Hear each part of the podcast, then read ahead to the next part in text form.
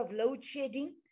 So I appeal to all the honorable members, honorable deputy minister and your delegation, that we keep our input short and that we try and complete this meeting as soon as possible whilst we still have a quorum.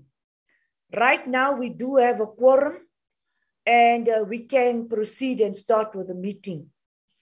Thank you very much, Deputy Minister. I acknowledge the team that you have brought. I acknowledge General Sithole, the National Commissioner, all the Deputy National Commissioners, and the, um, the different uh, members of the Portfolio Committee. Uh, honorable members, I would like to introduce the new member of our committee. It is uh, Honorable Marekwa. And uh, Honorable Marekwa, uh, could you please just show your face so that members can see you and uh, acknowledge you? You are welcome to the team. This is a very hardworking team, and we know that you will be a very good uh, addition to the team. Honorable Marekwa has been recording one, in progress. Has been one of the uh, deputy presidents of POPCRU and has a wealth of experience and information in the police sector. Uh, Honorable Marekwa, could we just see you for a brief moment, please? Uh, there you can see our beautiful addition to the team. My apologies to all those men. There's just women in this committee, and the women remaining the majority. So I think you can give Honorable Marekwa a hand and a warm welcome. Welcome, Honorable Marekwa. Before I flight the agenda. Welcome, Honorable Marekwa. Welcome. welcome. Honorable Peacock. Welcome, welcome, welcome, welcome. Welcome, welcome, Malibongwe. Igama lama kosikazi. Thank you very much, honorable members. Honorable Peacock, you're already starting with a very bad network.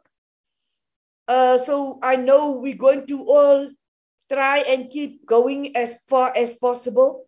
Uh, honorable Peacock has already sent an apology that she's struggling with her network. I am going to read the apologies. I have received apologies from the minister uh, who is in cabinet, Honorable um, uh, Molekwa, who will be uh, attending the portfolio committee oversight visit, the public hearings of the Portfolio Committee on Home Affairs. Honorable members, you would have noticed that the Home Affairs Portfolio Committee is um, doing a three week, three week, let me em- emphasize, a three week public hearings process.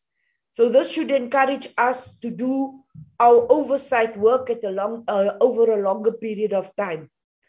Honorable members, you would have noted now that we've got an Honorable Marekwa and a Molekwa. Please don't get those two confused. Uh, there's Honorable Marekwa and Molekwa. Uh, we've also have an apology from um, Honorable, uh, I think it was uh, Reverend Meshoe, that he will be leaving early due to other committees. Before we start, may I also thank all those members who joined us on a very successful oversight visit. Thank uh, the Deputy Minister and General Sithole, the Provincial Commissioner of Gauteng, for their hard work, uh, for sending us a very senior delegation, um, for ensuring that our oversight visit was a huge success. Honorable members, we are planning an oversight visit for uh, the next constituency period, and uh, we'll be keeping you informed Uh, thank you very much to the staff for all your hard work. Uh, we have improved considerably since our last oversight visit, but there are still glitches and hiccups. And I'll be doing the housekeeping as we finish because we first want to be doing our work. I don't need too much time. Uh, we don't want to lose our members.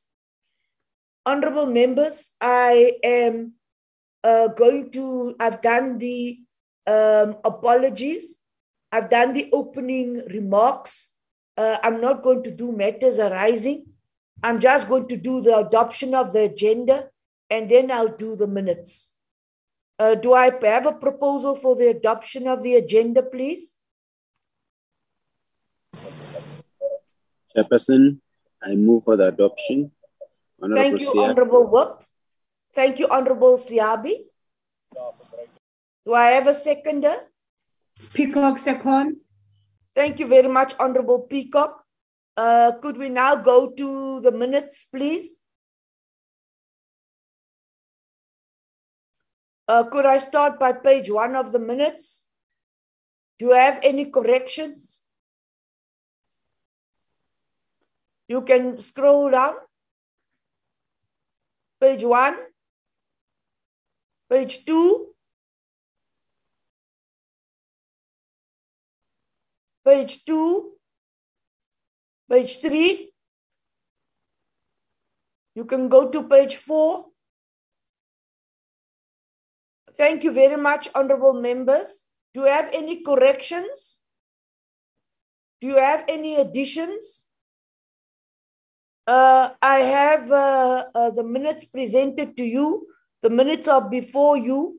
Uh, honorable members, do I have a proposal for adoption?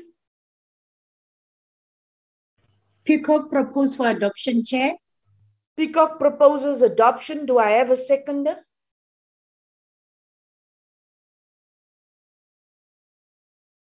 Linda Moss, seconded.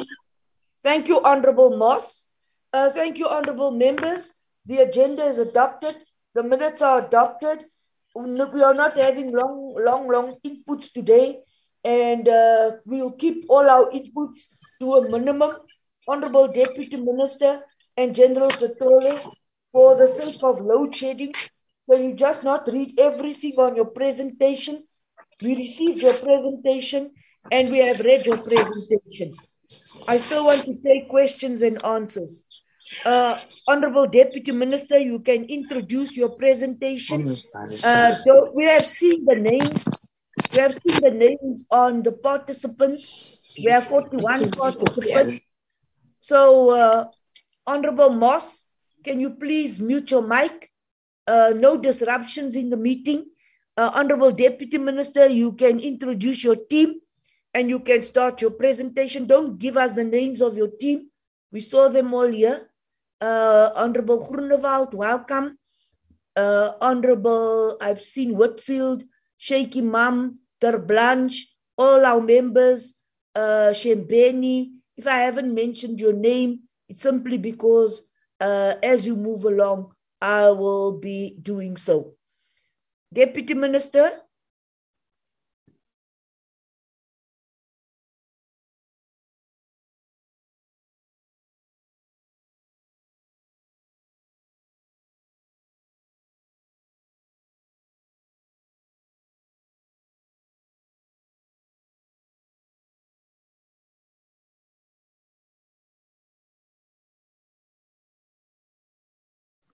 My apologies. I didn't realize my I am muted.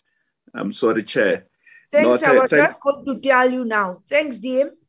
Yeah, no, th- thank you very much uh, for, for this and good morning to you and to committee members here. We will not take much of your time. I'll request the National Commissioner General Sithole to lead in the presentation together with the with the team.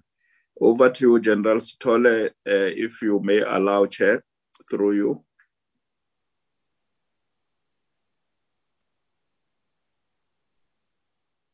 Uh, thank you very much, uh, DM, for the lead. Uh, good morning, Chair, and the honorable member.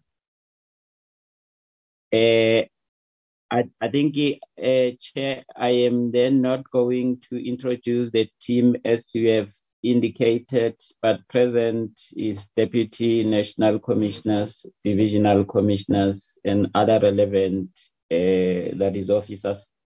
Our presentations today, they are going to be led by both the Major General Leon Rabie and the Lieutenant General Dimpane. It's a two-phase presentation. Uh, with your permission, Chair, I can give them the floor in that order. Thank you, Chair. Thank you very much, General Sithole. You can hand over now. You may start. Um, good morning, Honorable Chair, Honorable members of the committee, our Honorable Deputy Minister, and the senior managers of the South African Police Service, the National Commissioner, and the Deputy National Commissioners. Honorable Chair, as uh, introduced, we will be focusing on the progress of what we've made with the implementation of the post-audit action plan. As the National Commissioner indicated, there will be two parts of the presentation, of which I will deal with performance information, and uh, General Dimpane will deal with the financial audit portion of the presentation. As for just brief some background, uh, there was an increase in the number of material findings over the last two audit periods, uh, from 10 to 15, although the actual number of findings were less.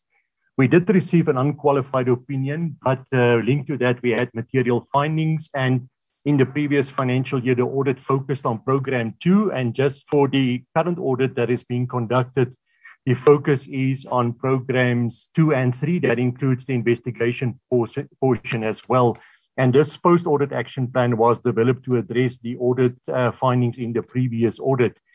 Um, Chair, we are we are monitoring a total when it uh, deals with the performance information portion, a total of 85 um, actions, of which uh, 20 have been concluded and 65 is currently in progress. But I need to mention the ones in progress is because of the fact that they stretch throughout the audit period, and uh, they do not necessarily mean that we have not yet addressed them. The first part, uh, Chair, these uh, what we've implemented is certain generic actions that talks to audit readiness and making sure that all environments are audit ready. And what we have already implemented is the uh, relevance and viability of internal controls, where we made sure that the, all the internal controls were reviewed in terms of the requirements. And we are currently conducting periodic sampling of those as the audit uh, proceeds to make sure that there is compliance and where deviations are then identified. And we have also identified a second or implemented a second effort to, to make sure that we address gaps that we've identified in the post audit action plan. The reliability, accuracy, and completeness of information. Uh, currently, what we do, Chair, we use two entities within SAPS, internal audit and the crime registrar to assist us with focused audit and inspections to continuously validate the information that has been submitted and initiating interventions in those areas where problems are identified. And then also at the same time, internal audit is assisting with the auditing of the process, uh, implementation of the post audit action plan. As far as preparing for audit is concerned, uh, Chair, we have received the audit uh, strategy from internal, uh, from AGSA. So we already commenced with the audits. We have our steering subcommittees at national level. We have st- steering committees at divisional and provincial level as well. And we have communicated. We are aware of all the uh, areas that will be audited and where known we have also then deployed task teams to make sure that audited locations are ready for audit. The audit uh, currently, as uh, as the audit proceeds, we are currently attending all the opening and closing meetings, and we have had our preparatory sessions. The audit locations that are audited are required to provide us with audit readiness certificates, and uh, as the audit proceeds in its current format, we make sure that management is present from both provincial and location level as we co- as we proceed with the audits. Then uh, coming to the second part of the post-audit action plan on performance information, Chair, we are focusing on specific root causes. This is now informed by findings that were made within the visible policing or program two environment. So we are we have initiated certain actions to make sure that in this specific environment that those root causes are addressed. So the key actions and the headings of the title uh, or the headings of each one of the slide actually talks to the root causes that has been identified that needs to be addressed. On the first one, the understanding in terms of the interpretation of our performance measures. on Honorable Chair, we currently have uh, awareness sessions that are being conducted by the divisions that has been affected by the audit. Uh, we have also made sure that the performance agreements of the relevant managers at the relevant levels are including the issues that should be um, derived from the uh, annual performance plan of the South African Police Service. We have concluded, we had a workshop on the audit analysis that has been uh, concluded, the root causes has been identified. And following that, we have purified all the performance uh, information's technical indicator descriptions to ensure that gaps that were identified in the audit has been addressed. The monitoring and uh, quarterly monitoring of and reporting guidelines that has been introduced to all the provinces. They're specifically programmed to. They are currently busy with their provincial visits to conclude the process. And uh, those areas where we had identified problems in terms of firearm recoveries and escapes, uh, directives has been issued and is currently being communicated to address it. The functions of the divisional and provincial audit steering committees have been clearly defined we have actually written the terms of reference for each one of these committees to make sure that they, their activities is in line with the requirements. As I already mentioned, the quarterly review sessions are conducted, and the next one is upcoming in that specific environment. Practical guidelines, and uh, that includes the National Instruction Standard Operating Procedures, etc. Chair, the committee will note that this uh, activity or these two activities has been concluded and we are currently in a process of implementing these directives. We have also um, the um, component or division, visible policing and operations, have also issued. You will see in the presentation, we make reference to a 318 directive dated the end of December, where specific guidelines were issued by the division to ensure that there's compliance at the relevant levels in terms of actions as well as certificates that needs to be submitted. And currently we are waiting for the compliance certificates from the provinces. A full assessment of the internal controls, so we have done that, as I've indicated. The current one that we are still in progress is the one that relates directly to crime indicators and the registration of crime. There is still some issues that we are addressing uh, as far as that specific in, or that set of internal controls are concerned. The awareness, uh, effective communication of the internal controls, the divisions involved are conducting their workshops, for examples, on the recovery of firearms and also the functionality of the relevant corporate systems to ensure that when actions are being captured on the systems, that it's done according to the specific internal controls and guidelines. We are, we are currently busy with a process, Honorable Chair, to use our um, communication capabilities that we have, our TV monitors, our WhatsApps and SMSs to continuously communicate um, our awareness on the audit process itself, as well as the, the findings that were made and corrective measures that we need to be implemented.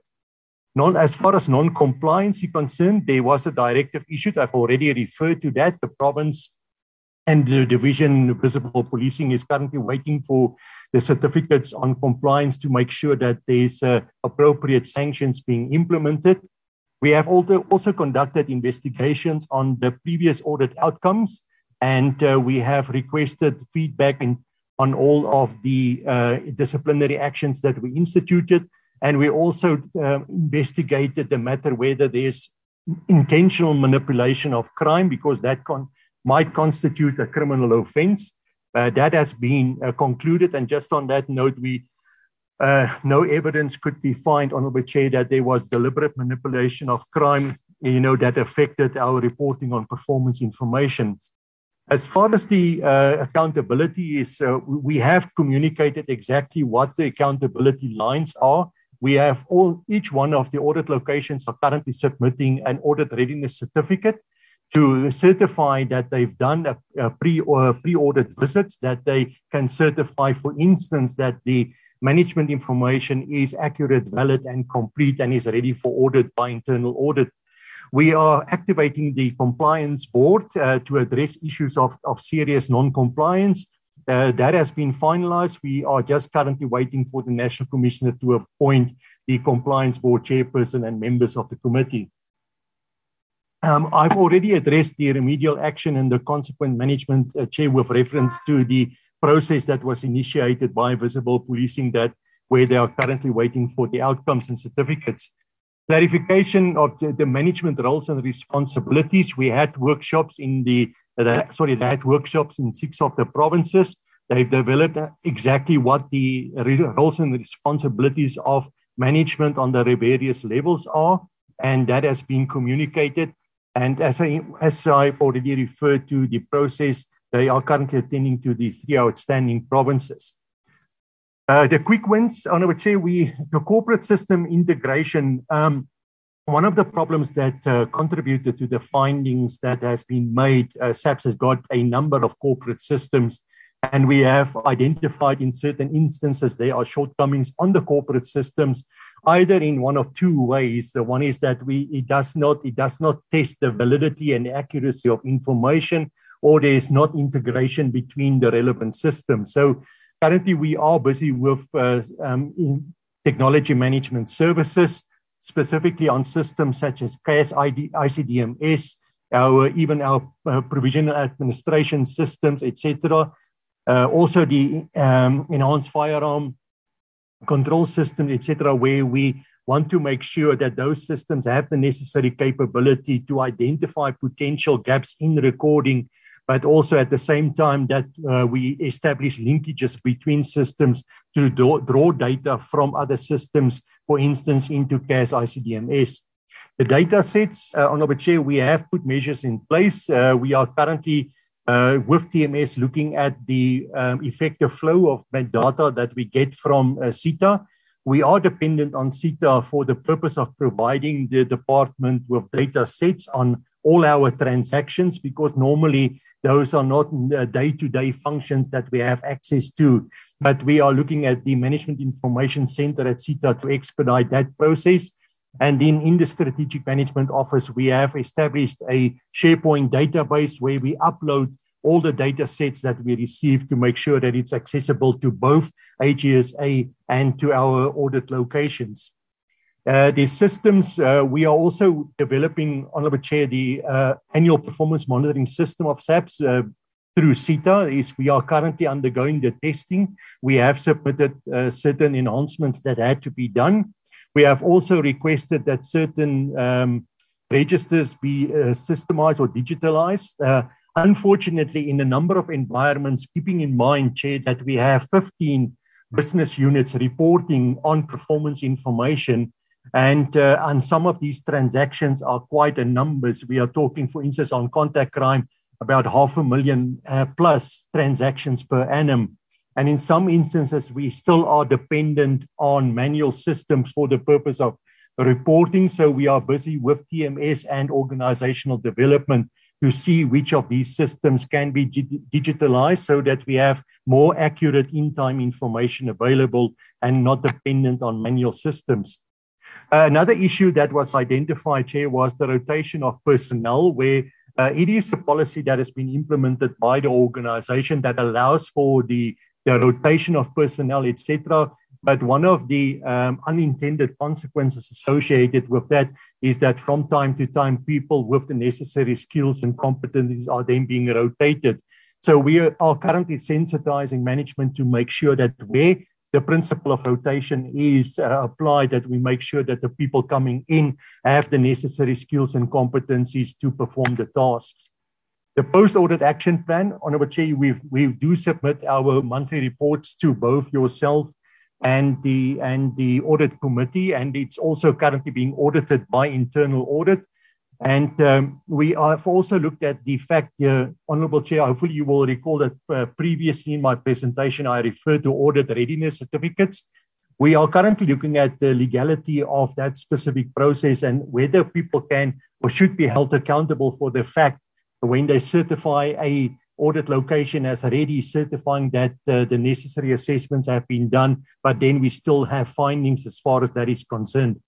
We have also established a database with all the findings from uh, internal and external uh, uh assurance providers and also looking at findings that are made from the inspectorate environment. Uh, as far as the uh, that specific audit history is concerned, Chair, we have indicated that we we are, have assessed the last three years the audit reports, the inspection reports, etc., to determine the, the generic root causes that are contributing to audit findings. We have established nodal points at all the audit locations and the business units that are being audited. And we have also activated, as I referred to earlier, our divisional audit steering committees and provincial audit steering committees in the provinces. Just for interest sake, all nine provinces from both program two and three, all nine provinces are normally audited during an audit cycle. Uh, that as far as the uh, repeat contributors, uh, we've already referred to that. That formed the basis of the audit uh, uh, post-audit action plan, where the actions that we are currently taking is being informed by those specific root causes contributing and those specific areas where we have repeat audit findings. Uh, we are also, Chair, looking at, uh, we are currently busy with uh, um, human resource management to look at the impact of audit outcomes on the assessment of individuals to make sure that where we have repeat audit findings and negative or an increase in audit findings, that the managers in those respective environments are appropriately addressed. And for instance, also then looking at the value and the weight that is associated with audit findings when we look at the assessment of individuals. Jay, that is very brief uh, what is currently happening as far as the performance in information environment is concerned. We are currently in the middle of, uh, or very close to the end of a, um, the interim audit. Um, we, what we see is there is improvement in terms of the um, visible policing environment program too. And, uh, but we now noted that the new programs that has not been audited in the past two years that we see new emerging findings in that environment. And unfortunately, we are still noting certain repeat findings, which we are attending to. Uh, we are, for instance, on this uh, area, we're having a post, a, a um, audit steering committee on performance information tomorrow to get progress on the current audit and then to get feedback from the respective business units on findings that has been made as well as the materiality thereof. Chair, this slide, um, I just want to give an update because this uh, there's been uh, some updates as far as slide 27 is concerned. The audit locations, as on 4 March, we have dealt with 12 out of the 18. There's six that still needs to be audited before the end of the financial year. As far as the communication, the ComAFs, those are your communication of findings. We are uh, receiving uh, 20 of uh, communication of findings. We have already received nine, to which we are currently responding. We have received 20 requests for information, to which we have uh, to which we have uh, responded. And uh, currently, there's six of the ComAF's responses that has been submitted to AGSA, and we have received auditors' conclusions on three of those uh, from Mpumalanga, Free State, and the Northwest. And this will then interrogated and assessed during tomorrow's uh, meeting of the, the steering committee. Honorable Chair, with your permission, I will then now hand over to General Dempane to deal with the second part of the presentation that deals with the financial audit. Thank you, Honorable Chair. Uh, thank you, General Rabie, for that section. Uh, honorable members will uh, continue immediately to section two, and I'll ask General Dempane to start immediately with section two. Thank you, honorable members. Thank you, uh, Deputy Minister, National Commissioner. Thank you, Honorable Chairperson. Good morning to the Honorable Chairperson, Honorable Committee members, our Deputy Minister, National Commissioner, and all the senior management of the SAPS.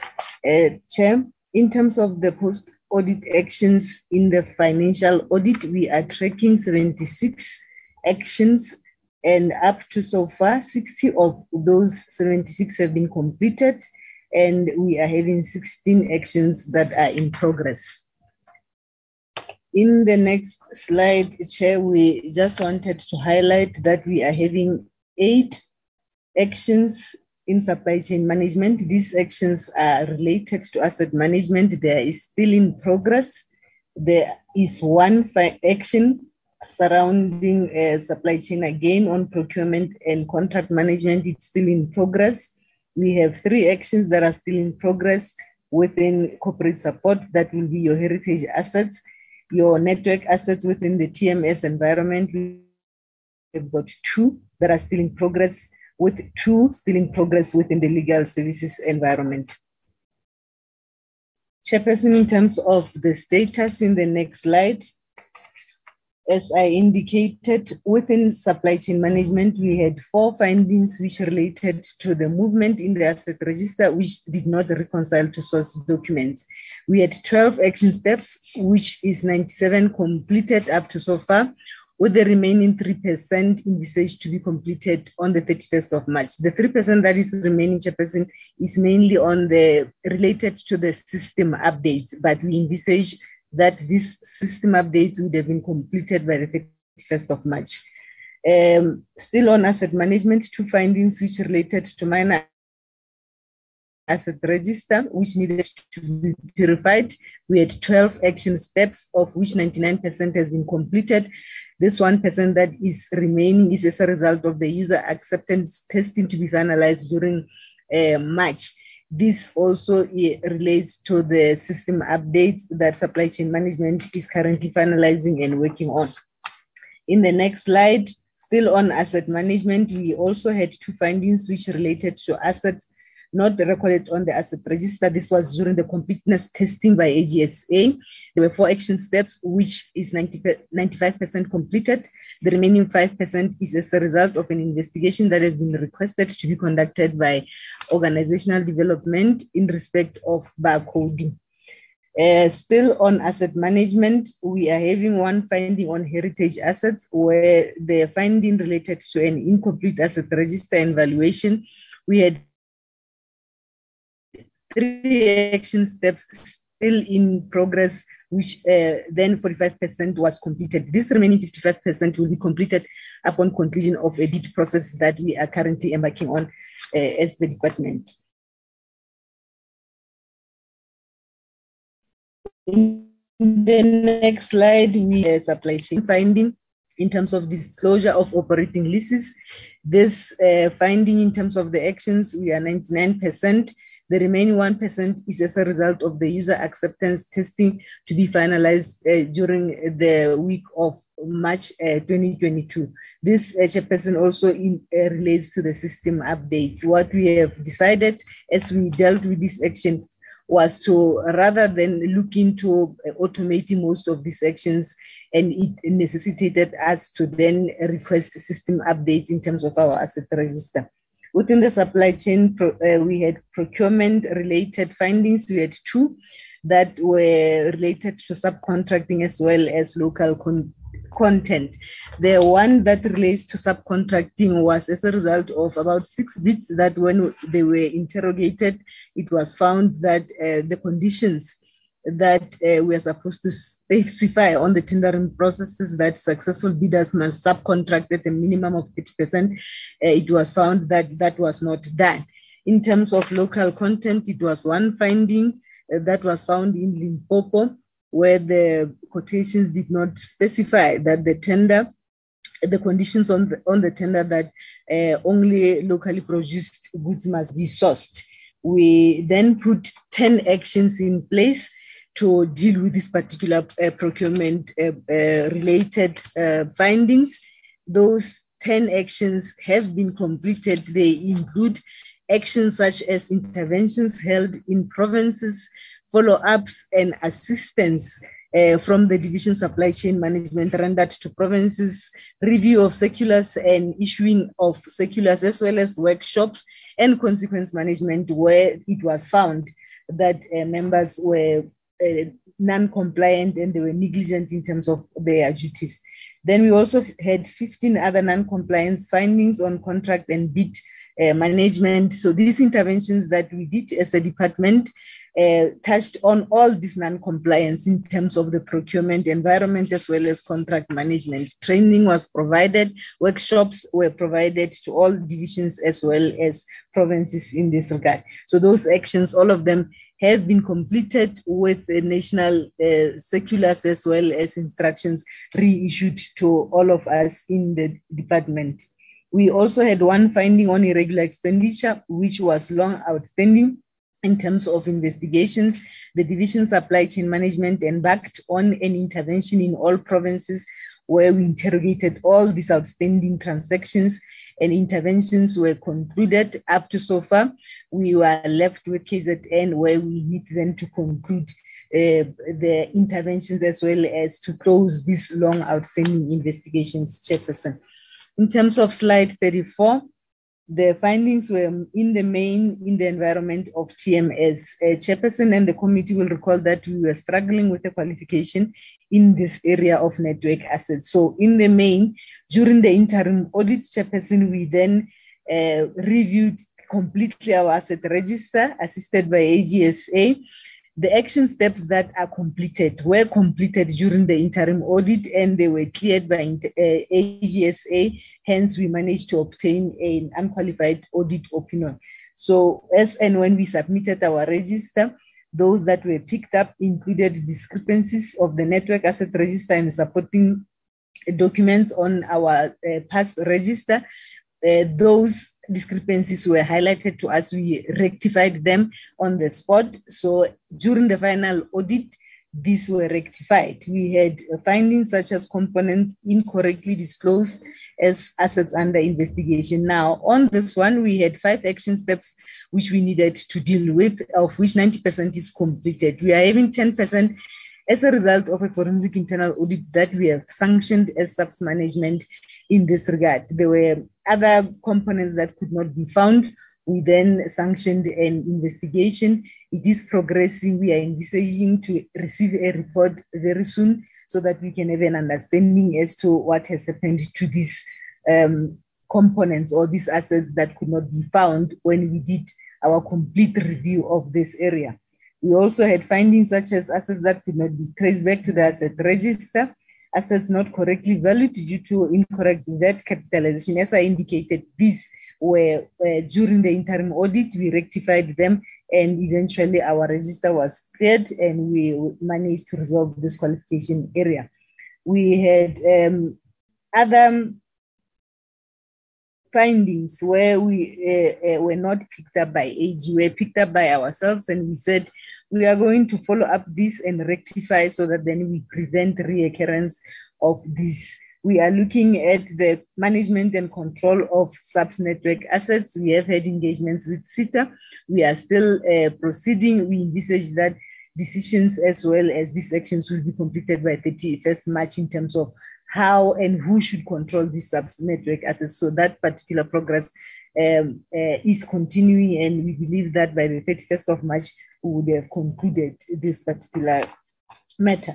We also had on slide 35 findings within legal services. We had contingent liabilities not completely recorded in the accounting records. We had one action step that we needed to conclude. It is 92% completed. The remaining 8% relates to the last quarter certification, which will be concluded by the 31st of March.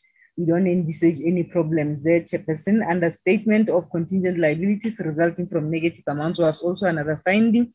We had one action step, which is 95% complete, uh, with the remaining 5% relating to the last quarter, which is the visit to the Northwest as well as Eastern Cape, and a final reconciliation by provinces, which we have instructed that by the 15th of March, this must have been completed, and we will then uh, sign off on the 31st of March. All these transactions are taking place in provinces.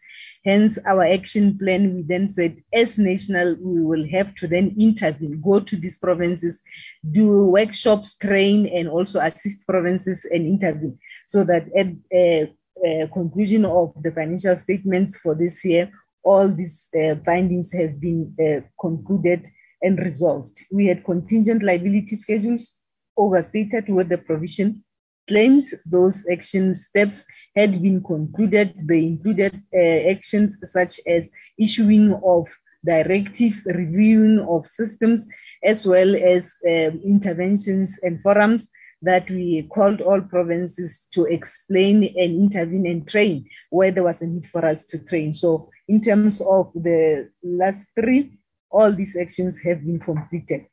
Chairperson, in terms of slide 36, we had findings that related uh, to the risk and integrity management environment as well as HRM. In the main, there were findings where it was picked up that we are having members of the police that are owning taxis and we had employees doing business with the state. We had actions uh, for the first one, which included us engaging with the National Department of Transport, purification of databases, investigations, and consequence management where there was a need. All those actions have been completed, uh, Chairperson, in terms of employees doing business with the state. We also uh, have identified the need for us to engage with other state departments such as DPSA, Treasury, and to also enhance our disclosure forms where members will then, upon uh, employment, will be forced to disclose whether they are doing any business with the state. Those actions have been concluded in this regard, Chair. And in relation to the SAPS appointment uh, processes, there was an internal control deficiency that was highlighted there in terms of a finding. And we had three action steps where we then said we, we were going to verify qualifications before uh, appointment or enhance these processes of verification because we are verifying, but we needed then to enhance the control systems around, surrounding this verification and also engaging with uh, other role players and stakeholders such as SAQA in this regard. Those actions have been completed, Chair. In conclusion, Chair, the post-audit action plan was developed immediately upon receipt of the final report from AGSA. We had a three-day session where we co completed this action plan it was approved by the National Commissioner immediately in October. We have steering committees that we immediately activated last year in November to monitor progress and to ensure that we hold ourselves accountable to deal with this and complete these actions. The steering committees are uh, proceeding well. We have now included AGSA because they are they already uh, dealing with the interim audit in three provinces. The selected provinces, as per the audit strategy, they we they form weekly steering committee meetings with us so that we can guide and intervene where there is a need. I must indicate, Chair, that um, there are three provinces that have been audited up to so far. That will be your KZN, Gauteng, and Free State. Up to so far, we only have three comments. There are no material issues and material findings. Of note, out of these three provinces, we do not have any finding relating to procurement as well as contract management. Thank you, Chairperson. That will be all from my side. Uh, thank you very much, General Dimpani. Um, honorable members and uh, Deputy Minister and National Commissioner. Before I start with the questions from the honorable members, the uh, SETA and SEPS told us that the SETA board would sit by last week and that um, the matter of the Central Firearm Registry would have been taken to the board of SITA. I called the deputy minister. I also called um, the head of SITA who who said that in the committee. And I'd like to know if by now that board sat, because uh, on Monday they had not sat yet. I'm very concerned that you come to the committee, even if it's through SITA, and you make certain commitments to the committee, and those commitments are never met. So I'm not going to lament on SITA again but as the police, you brought uh, uh, this matter to our attention. SITA brought this matter to our attention, and commitments were made. So, honorable members, I'm very disturbed by this. Uh, before we start and uh, take the questions, I, I, wanted to mention it. Uh, I'll take the first round of questions. Uh, DM General Sithole, when I take responses, could you first respond to the Central Firearm Registry, please? Um, I've noted the following hands. I start with Honorable Whitfield, Honorable uh, Groenewald, Honorable Terblanche, and Honorable Shembeni and Siabi. Honorable Siabi, may I also ask that um, if you do not if you do not hear me responding efficiently, can you just assist me with the chairing? Uh, my load shedding has started. I hope my generator is going to keep me going, uh, but my network is already showing signs of instability. So, Honorable Siabi, me. Uh, Honorable Whitfield, Groenewald, Terblanche, Shembeni, Siabi, and then Peacock. Please, can you ask two questions for now? Each member, you can ask two questions, and then I'll hand over to SAPS to respond. That order, Whitfield, Groenewald, Terblanche. You may start two questions. Thank you very much, uh, Chairperson. I will be as brief as possible. Uh, Chair, my first question relates to shortcomings that have been identified in the SAPS appointment process. Uh, can we get some answers as to why SAPS appoint personnel without verifying qualifications? Uh, and if there have been any interventions in this respect, or against which criteria? So that just deals with the um, appointment process. That's the first question. Uh, and the second question, Chairperson, relates to, I suppose, page 19 uh, on integration or systems integration, and perhaps also um, uh, is linked to your concerns about SITA and the Central Firearms Registry. Um, a couple of couple of weeks ago, we were told that payment to suppliers is taking place within 30 days. Uh, yet we now have the Criminal Records Center and Crime Scene Management Center, whose doors have been locked, Chairperson, uh, due to non-payment of the landlord. The landlord has locked the doors. There are no police clearance certificates being issued, and there is a um, uh, uh, an impact as well on the issuing of firearm licenses because the automated fingerprint identification system is uh, temperamental at best, is on and offline.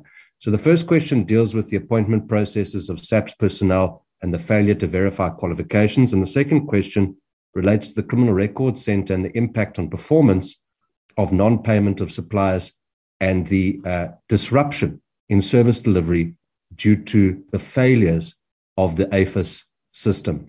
I think it's a very current issue, uh, and I think that members are probably getting a number of queries in this regard. Thank you very much, Chair.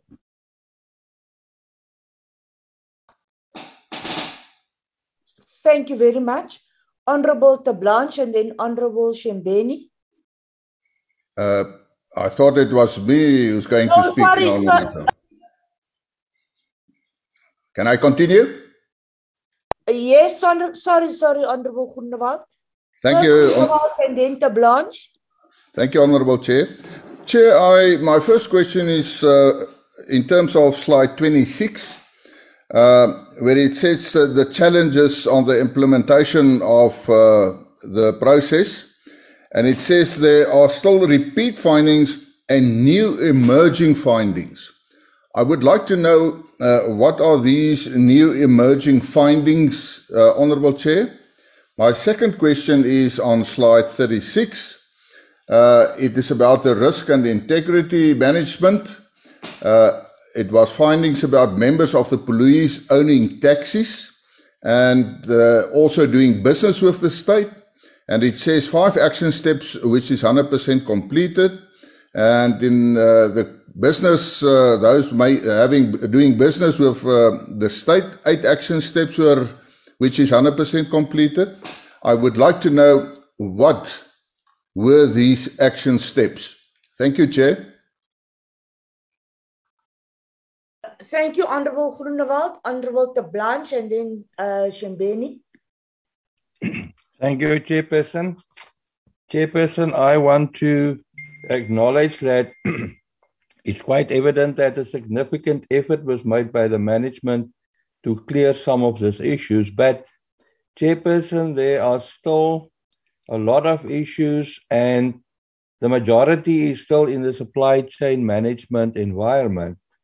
And um, you know what worries me is that many of the findings do not have any actions aligned to it to address the shortcomings, and those that have actions have not been completed at the end of December uh, 2021. Chairperson, and then this another my last question. I just want to hear from the police whether they are or how far are they um, with the introduction of a transparent or open contracting sort of um, process that is normally a very powerful tool you know to combat corruption etc those are my questions for now chairperson. Thank you. Uh, thank you very much honorable terblanche. Honorable shembeni. Uh, thank you chairperson Yes, I'm being covered a little bit by uh, Honorable Whitfield, but let me put the question this way. Can the department provide us with the details on the shortcomings identified in the SAPS appointment processes? Secondly, on the very same question, why does the SAPS appoint personnel without the verification of qualifications? What action steps are taken to address these challenges. What is the status of the employees appointed irregularly, that is, without the valid qualifications? At which salary level or the ranks were these appointments made? What disciplinary action was taken against the responsible manager? And how to recover the costs after those appointments were done? Secondly, can the department explain the specific measures that were put up in place to address the problems within the SAPS supply chain division as per the BRRR recommendations? Lastly, Chair, are the regular lifestyle audits completed on supply chain personnel? Thank you. Uh, thank you, Honorable Shembeni, Honorable Siabi, Peacock, and then Shaik Emam. Thank you, Chair. Uh, and good morning to DM, um, National Commissioner, and the team and colleagues. Because of load shedding, you can see I'm sitting under the tree, Chair. Uh, uh, uh, I think your your your umbrella looks very good. yes, Chair. Um, my question is: uh, We were once told of the process of um, restructuring. How far is the pro- is that process of restructuring? And I'm asking this question in the context of the presentation that is that is made, that there's always a complaint that the, the substructure is top heavy. How far is that process of restructuring? Secondly, they, there are advertised advertisements for recruitment of police officers. Now, in terms of the report on performance, there is a there's a minimal resources in visible policing. I just want to know out of the 12,000 or so positions that uh, are going to be recruited, how are these positions going to be distributed in the whole substructure? I saw somewhere they even require uh, Bachelor of Sciences degrees now, how are these 12,000 positions going to be going to be distributed throughout the structure? And just to check finally, Chair, whether the the plan put before us, somewhere the steps are completed 100%, somewhere 95%. Are this uh, pre-audited to make sure that by the time real audit happens at the end of the financial year, they are found to be in line with what the AG requires. Thanks, Chair. Honorable Siabi, thank you very much. Uh, in line with, under, with, with the questions asked by Honorable Siabi, could you include a question from me on the reservists? I was very horrified when I watched the program um, how reservists, uh, they haven't qualified for medicals or they haven't uh, qualified for fitness, uh, but they've been reservists, or some of them for 10 years without being paid. They are issued with uniforms and weapons, and they have literally become and admitting to having become criminals themselves. So, um, this problem of, of uh, reservists will we continue having reservists who do not meet criteria? Will we inform them that they will not be appointed? Uh, couldn't we use this um, new intake as an opportunity to review our position on reservists? Uh, thank you very much. Honorable Peacock and then Honorable Shaik Emam. Good morning, Chair. Morning to the DM members of the portfolio committee, the national commissioner, as well as the SAPS delegation. Let me first start by acknowledging the presentation made today regarding the post-audit action plan. My question, not really a question, Chairperson, uh, on the presentation made, especially on supply chain, you can see that there's, there is some improvements but my my most concern that I'm having is that uh, with regards to the findings that are there now, and you see that the findings the findings are also linked to part of SITA. The side the findings are also uh, linked to to to to the to the to the to to, to how uh, SAPS is trying to manage the supply chain management process. Now, my recommendation would be, Chairperson, I remember on the last presentation made by SAPS with regard to the supply chain management was we should get a presentation most we said at least every month to see the progress on supply chain management and on that presentation chairperson with regards to this finding we would also recommend that the internal audit committee or the internal audit team should form part of that presentation so that we be able to analyze and look specifically on these issues that have been stated here if the process is really well documented. Because if you if you look into the presentation there's lack of with regards to the source of source documents with regard to the net network assets so we will need to have a presentation with internal audit for us to make sure or to be in a position so that we'd be able to make a clear and proper, uh, clear and proper uh, observation or to play a correct over, over, oversight role with regards to the presentation itself. Not to say that I don't trust the presentation, but I, I, I still believe we need to get the internal audit team so that we'll be sure and clearly verified that we are on the correct track and we are moving to the right direction.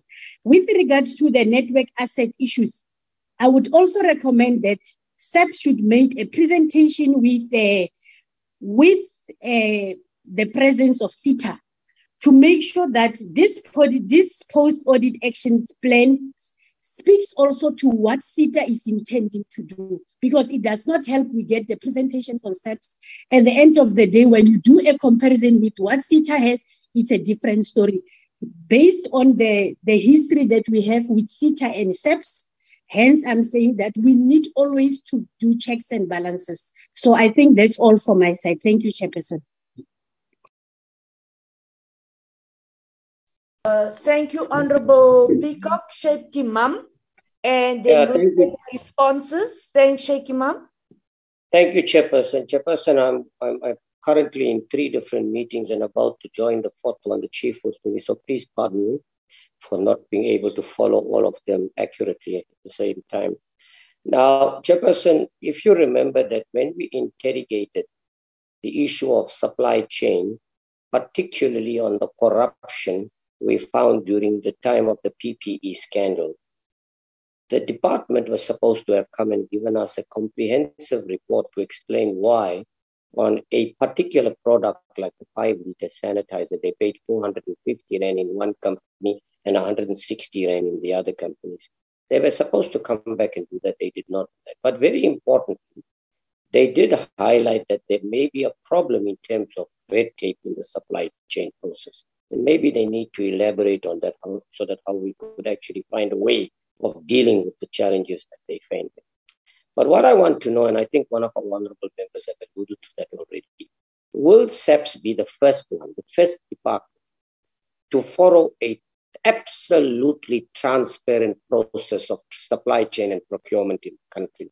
In other words, after even the contract is awarded, telling us who they awarded it to, who are the company owners, what was the value of the contract, and how much you're paying for each item.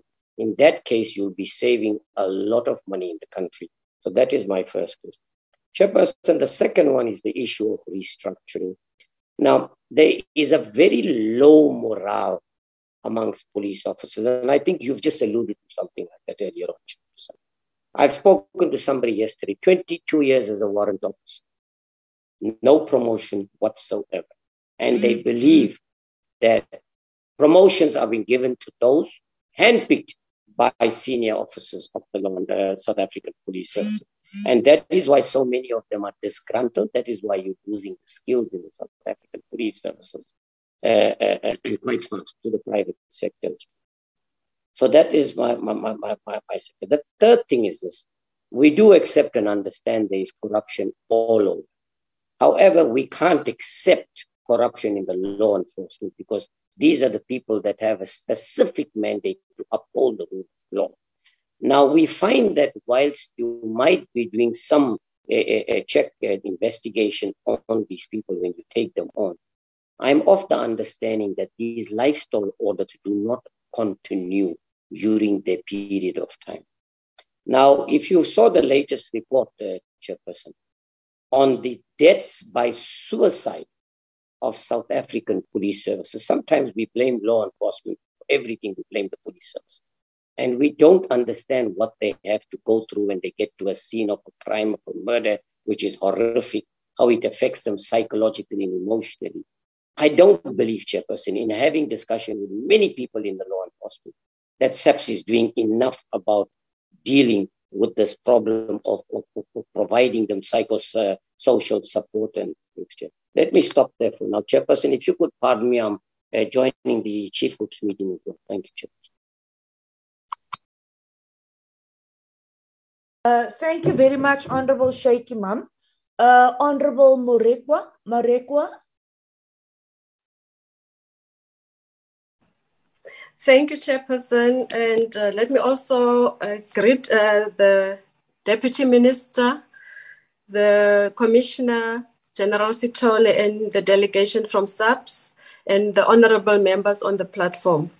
Uh, let me also take this opportunity, Chairperson, to welcome the report as presented to us this morning, and also to appreciate that uh, when looking into the report, one uh, appreciates that there are areas in the report where there has been completion or conclusion in terms of what was being done, in terms of the findings that have been reported, and that uh, that also gives hope that there is work being done on the those findings that they have been concluded.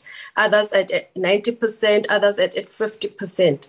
But what I am concerned about is that in most of the findings, some of them are still is, are mentioned as in process and there is no time frame given to say when or at least a date to say when do we envisage to have completed these uh, uh, findings and bring the matter, whole matters under conclusion.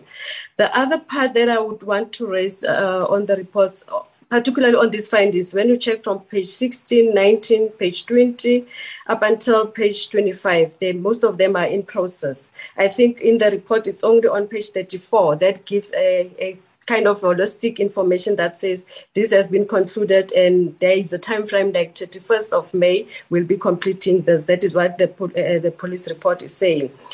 The other part that I want to talk to a uh, chairperson is on the recruitment. I think other members have spoken about it, the appointment or recruitment, whatever we call it. But I think the recruitment process in SAPS is something that needs to be given serious attention because we cannot have a, a new member today starting as a constable and then tomorrow there is a case against the member having been involved in some crime or something outside there.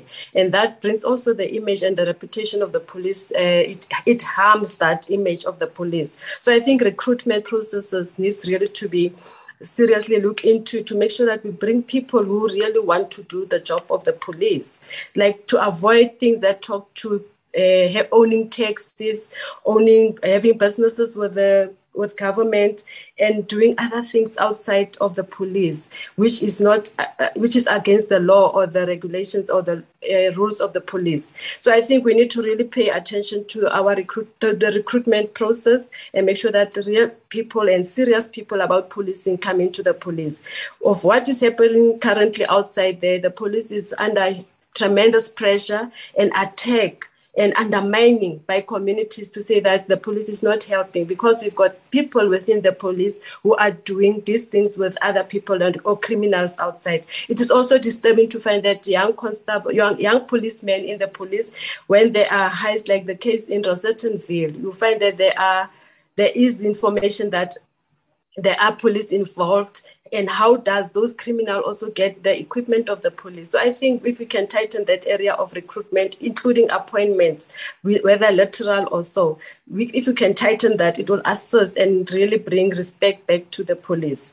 And the other part is on the top heavy structure, restructuring. Other members are mentioning it as restructuring. But I think top heavy structure, we have all, it is, it is important that we make sure that we have more people on the ground doing police work. More people on the ground doing police work rather than us being in the offices and doing, you know, uh, stamping and all those other things. I think it's important that South Africa, in the state where it is now, we need more police on the field, on the ground, to assist in crime fighting and nothing else. Thank you so much. Honorable members, have we lost Marekwa? Or is it me? No, we heard her, Chair. Uh, oh, so she's done now. Yes. Yes, Chair. All right. Thanks, Honorable Marekwa. Honorable DM and National Commissioner, uh, honorable members, you can lower your hands now. Uh, you may respond and just give your people opportunity to respond. Um, as I'm saying, we are doing well. We haven't lost too many, many members yet. Uh, DM, you may start and then just hand over. Don't don't let the chair come in and, and, and waste more time. So it, the time to respond is absolutely yours. Thank you very much. No, th- thanks, Chair, and thanks for, for the questions that members have raised. I'll ask the Commissioner and the team to lead the process of responding. Over to you, Commissioner and the team, uh, through you, Chair.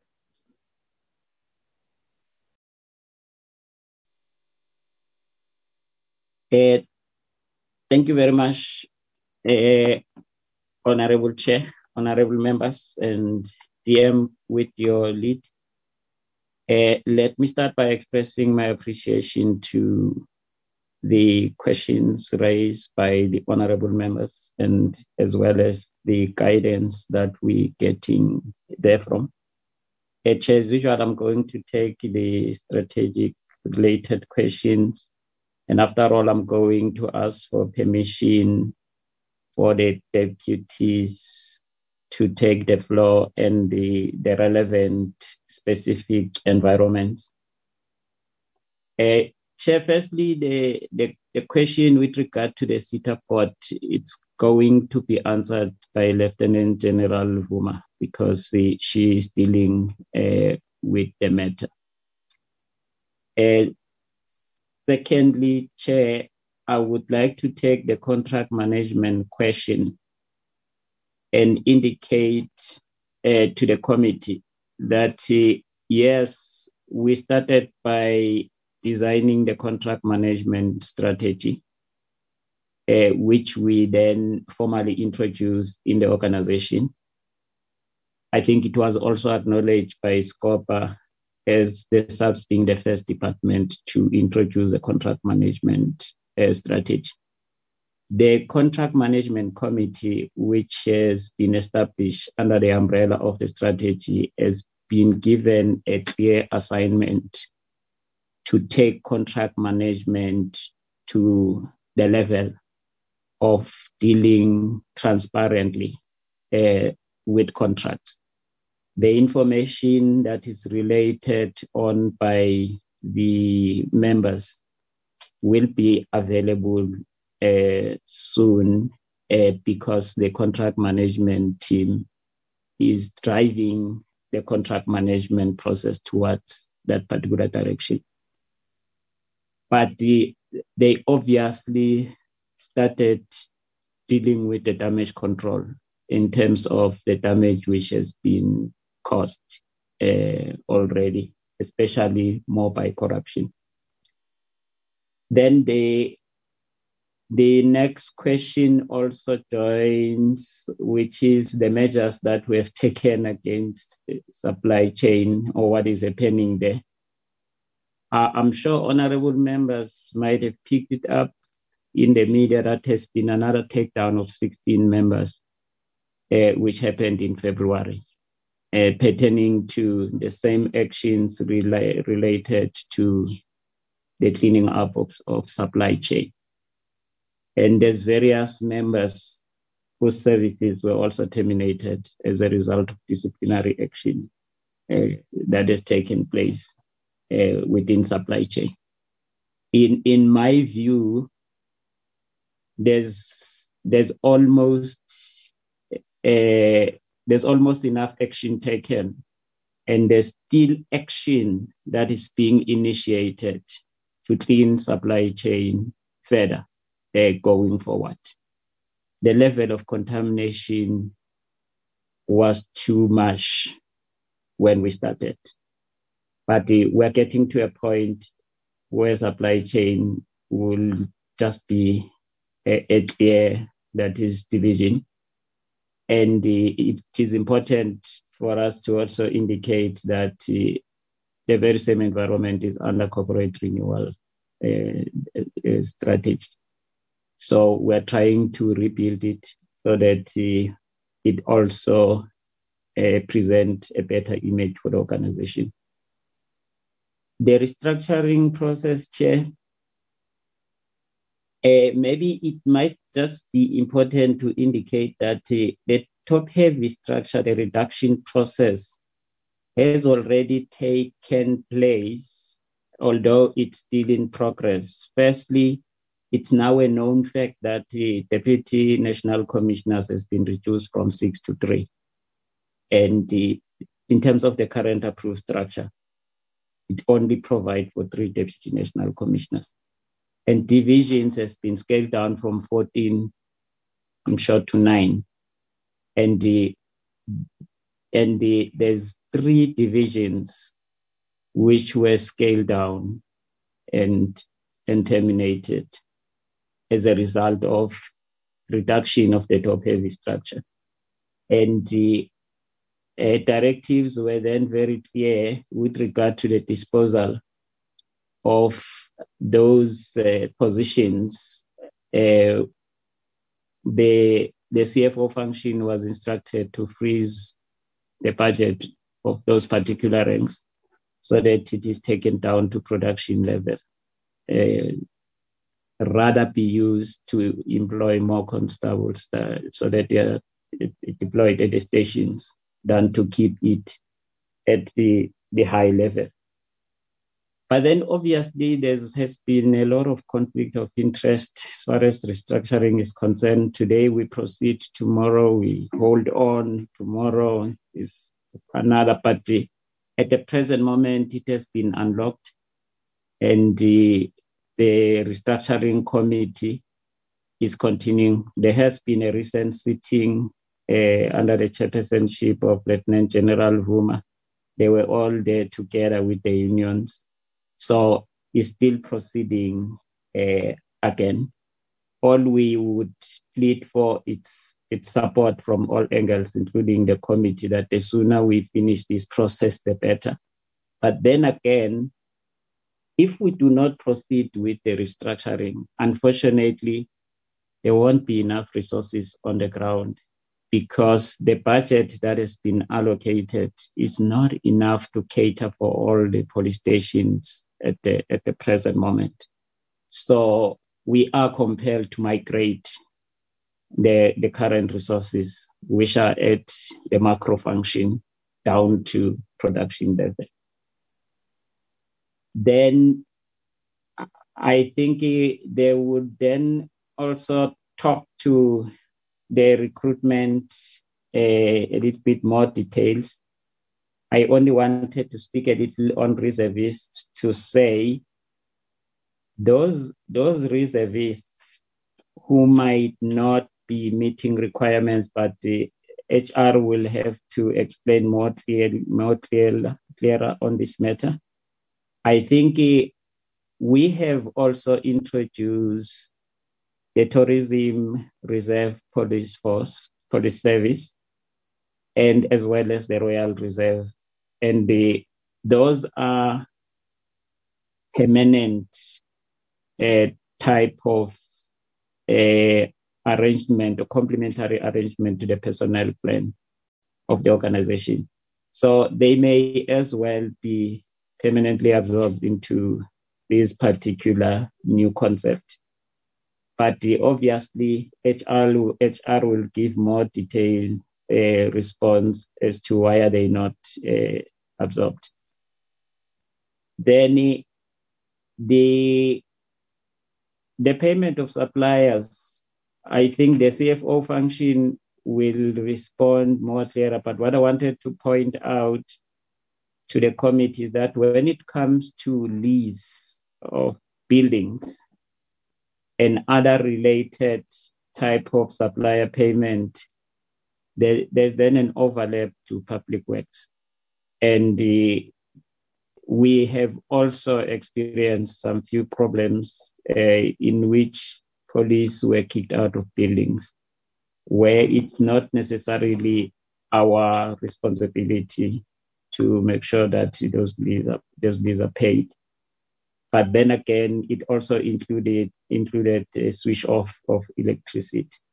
So it's a cross-cutting type of a, a responsibility at other times but the, the more details pertaining to suppliers that are directly linked to us will be provided uh, by the CFO function. So for now, Chair, these are the responses that uh, I wanted to relate to from a strategic response point of view, in order just to make sure that uh, these processes are well taken and they they also sustain. We've also activated the compliance board process from inspectorate so that it complement this particular uh, process of auditing. And the, we we have also developed an internal control framework in terms of Section 38H so the, of the Public Finance Management Act in order to make sure then that where there's been weak points and then then there's measures that are in place to make sure that we do not reverse uh, the situation. Chair, with your permission, the Deputy National Commissioners can take the floor. Thank you. Thank you, National Commissioner. You may continue. Uh, Good morning uh, to the Deputy Minister of Police, uh, Honorable Chairperson and Honorable members, our National Commissioner, all colleagues in the platform. Uh, today I struggled with the connectivity based on the load shedding. I could only capture the very first question, uh, which the National Commissioner said I will respond to. The question with regard to SITA uh, challenges and issues is quite a serious one. Uh, I've spoken uh, to the CEO SITA, who is equally says he he himself is also frustrated due to the fact that he says he cannot force the board to approve. They've said several times They are also going to sit on Thursday. He even indicated to me that he had, as the chairperson alluded, spoken to our honorable chairperson uh, that maybe we need to request our minister to intervene in that regard. It is quite a serious uh, issue. There is also, uh, with regard to the also restructuring, as the National Commissioner has touched on it partially, the restructuring has been a frustrating process for us as a committee. Uh, we should have uh, finalized it by now, but due to issues and challenges that the National Commissioner has mentioned, we are unable to complete. But we have sat recently and we have conducted workshop with all provincial commissioners and the divisional commissioners, and we have mapped the direction we had continuously have to change our date in order to make sure that we accommodate the time that has, has been lost during the time when we were required to put the process on hold.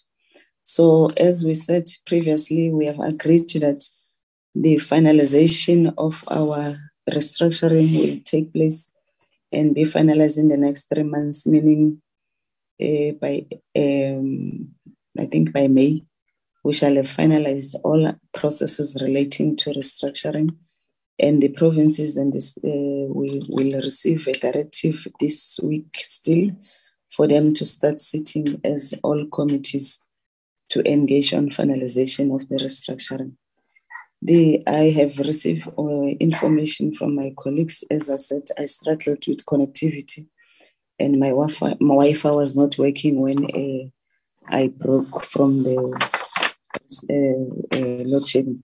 So I'm informed that we have questions relating to recruitment, which I will request General Nzia to handle them.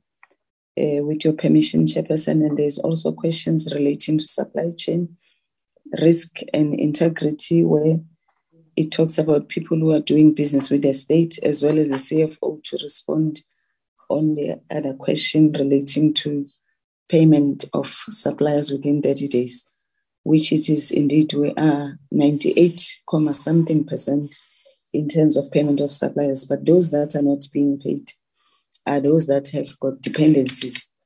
With your permission, uh, Chairperson, shall I request General Nzia to respond on HRM related questions, followed by General Reed on supply chain, uh, risk and integrity on those dealing uh, with the um, members who are doing business with the state, and finally CFO. Thank you, Chairperson. Uh, thank you very much, General Vuma. Uh, you may continue. Um, good morning, uh, Honorable Chair, Honorable Members. Chair, I need to apologize in advance. I'm also having a power outage. Uh, my network might be disturbed by the uh, power outage, but greetings to you, Chair, to also members of the committee, the Deputy Minister of Police, uh, the National Commission of Police, and all the colleagues that are in the platform. Chair, in responding to the questions raised by members of the committee on HR related matters, I'll start with the first two, Chair, uh, the ones that are appearing in the audit findings. And in terms of the two chair, the first one uh, that was picked up by the AG was the issue of the reference checks. Uh, the file that they have checked, uh, chair at our forensic uh, lab, uh, indicated that the form of the reference check was not in the file. And what we have done since this audit chair, we have issued a directive internally indicating to all provinces and divisions that all their appointments documents that are submitting to head office part of the checklist um, there must be reference checks. I can confirm, Chair, that with the current process that we are busy with of the recruitment of the 10,000, um, all the files are having reference checks. So we are starting to see uh, some positives, uh, Chair, out of the circular that we have issued. So we are not accepting any file as head office uh, which doesn't have a reference check form. So that one chair, I can indicate that uh, measures have already been put in place and will continue to monitor that uh, there is compliance even in our inspections that we conduct in provinces and divisions. Uh, we also continue to check if uh, all the files, the appointment files are having the reference checks. The second one, Chair, is the verification of qualifications. And uh, this one I can indicate, Chair, that um, as it was indicated by the AG, is that uh, every appointment that we do in the SAPS, we need to verify the qualification before the appointment.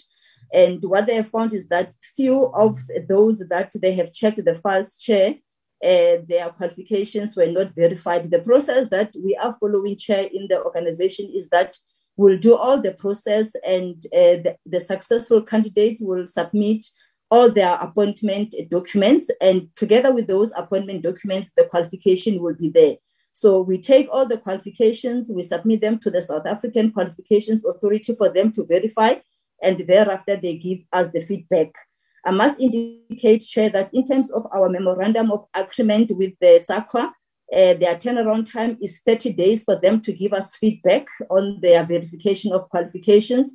But in some cases, they might take longer depending on the work that they're supposed to do because some qualifications they are unable to find them on the system. They have to go to on the field and do some field work for them to give us feedback. So in some instances, they are taking a little bit long. But what we have done, Chair, we have put now measures in place to make sure that in our recruitment plan, we also factor in the 30 days before we can issue an appointment letter to make sure that we give SAQA enough chance uh, to verify the qualification. I must also indicate, Chair, that those um, uh, colleagues that we will have appointed and later on uh, indicates that their qualification is fraudulent, we immediately start our disciplinary process, which also leads to termination because they'll have misrepresented uh, in terms of the documents that they have submitted. And we also open, you know, criminal cases. But I can confirm that, Chair, every uh, appointment that we do, the qualification will be there. Unfortunately, from our naked eye, we're unable to determine that uh, this is a fraudulent uh, qualification. That is why we are submitting it to the South African Qualifications Authority. I can also indicate, Chair, that yes, the DPSA has issued a directive to all the government departments that qualifications must be re- verified by, and I can also indicate, Chair, that SAPS is one of the departments that is doing well in terms of verification of qualifications. We get a budget allocation every year from the CFO uh, specifically for this project. We are verifying all the qualifications, but the problem uh, in this one was we, we appointed before we received the results from the South African Qualifications Authority, but uh, we are working towards correcting that chair. Then there was a question, a chairperson, on the issue of the reservists. I think the National Commissioner has also spoken to it. Yes, I saw the clip uh, last week, Chair, at Checkpoint, where they were uh, interviewing some of our reservists. I must indicate, Chair, that since 2011, uh, SAPS has done a lot in terms of appointing or absorbing some of the reservists, especially those that were qualifying or those that are qualifying. Uh, the reservists that are actually complaining, majority of them are those that joined the police long time ago, chairperson, and uh, and they are not meeting the requirements because we had different categories of reservists. Some were joining the police without heavy matric. Uh, yes, some joined the police with matric, and they had to also uh, follow all the processes or all the steps that a normal applicant follows. So majority of them they are failing in terms of the medicals. The majority of them are failing in terms of also the physical uh, uh, fitness, uh, chairperson. But I must indicate that the SAPS has since amended uh, their um, requirements in terms of the recruitment of the reservists. What we have done, Chair, we are saying every reservist that joined the police now must meet the requirements of a permanent police officer so that it's easy for them uh, to apply for any post that we advertise in the SAPS. If the chairperson wants us to give or to share the statistics of how many reservists we have absorbed since 2011, uh, I can make that information available. But since that clip at Checkpoint Chair, I've also engaged with some provincial commissioners and say we need to, you know, uh, have a conversation as an organization to say what are we going to do with the reservists that are not meeting the requirements currently and are still operating as a res- as reservists. So it's something that, as an organization, together with our operational uh, counterparts, we need to discuss and maybe come up with a solution. And currently, I cannot give a solution chair until that conversation has taken place uh, with the operational environment. And there was a question, chairperson, in terms of the current intake as to how is the allocation of the current intake. Um, chairperson, if you allow me, I can indicate that um, the 10,000 that we are busy with, that will be taken to the college in 1st uh, of April uh, we have distributed the 10,000 in different provinces. And in terms of Gauteng province, out of 10,000, they will be receiving 2,278. And this figure will be distributed between uh, our visible policing environment as well as the detectives. Uh, KwaZulu-Natal will be receiving 1,601. Western Cape will be receiving 1,158. Eastern Cape will be receiving 1,087. Free State will be receiving 1,006. Limpopo will be receiving 861. Mpumalanga will be receiving 690. Northwest will be receiving 624. Northern Cape 501. And I also indicate, Chairperson, that um, POPs units will also be receiving 1,000 out of these uh, 10,000 posts that have been allocated. I can also indicate, Chair, that uh, even with this uh, uh, uh current uh, recruitment process, we have also prioritized our reservists, and a number of them they will also be going to the college in April. And uh, I think I have responded to all the HR related questions. Chair, if I have omitted any, um, I will be advised as such. And I also took note of the comment of uh, Honorable Member Marekwa, who indicated that our recruitment or appointment process needs to be strengthened.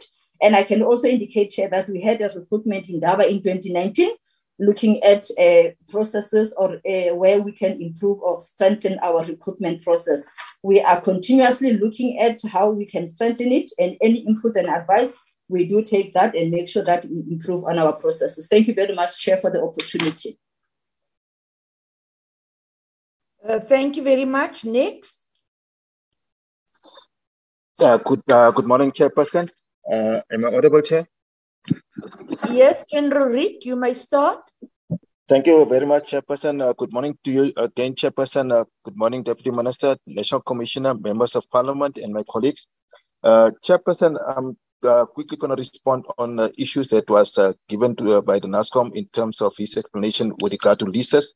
yes, Chairperson, Honorable Whitfield was correct in terms of the Crown Record Center, which was locked by the by the landlords uh, as the National Commission was saying, we're actually dependent on uh, another uh, government departments in this regard. I can just indicate that at this stage, there's currently now negotiations between uh, uh the uh, public works as well as a landlord. The prospect of having this particular building open is, is very good that it's going to be open today. but I can just actually assure the committee here that as the South African Police Service, we paid all our funds with for leases to public works. So eventually, they are the one who actually needs to pay the suppliers in this particular regard as the mandated uh, government department. Uh, Chairperson, with regard to the transparent uh, process that was uh, coming forward to uh, uh, prevent corruption, Chairperson, I can just indicate that our process are transparent. we have been guided by the National Treasury instructions, various instructions, and I believe also Honorable Blanche he's uh, since he was also from this environment, uh, uh, he's also taught me what, uh, a word or two in terms of conforming to the particular uh, instructions also. So he's, he's, actually quite aware of this process. But we uh, above that, we've also got checklists that we have introduced in the South African Police Service this particular financial year, which is also going to be bearing fruit going forward in this organization, where we check all our procurement processes to see where it conforms with the relevant instructions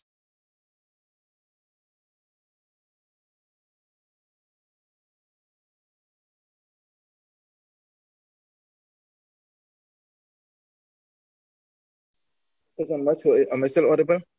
God, uh, we lost you for a minute. You may continue, General Reid. Yeah, I must apologize, Chairperson, because I'm using my cell phone and there was a call coming in here because my network is also very bad here. Uh, my apologies, Chair. Uh, the, the, despite the fact that Treasury is actually guiding our procurement process, we, uh, as I've said, we have introduced also checklists to check all our procurement. Each and every procurement is going to be uh, checked against the, uh, the, the relevant legislative frameworks as well as the, uh, the regulations uh, which governs the procurement processes. We are also being monitored by the internal auditors, also the Auditor General, SIU, which also our bodies actually check as to what is actually our process in terms of procurement. Eventually, those particular bodies are also making sure that actually the corruption are being prevented or combated in the organization. Chairperson, maybe I can also just indicate that uh, I know, yes, supply chain, uh, uh, as the National Commission was indicating, we did have deep-rooted challenges, but I can just indicate that we have actually gained some stride in actually bringing supply chain into a rightful place. Although we still got some challenges, but I can also just say, Chairperson, supply chain is actually on a much more higher level than we used to be.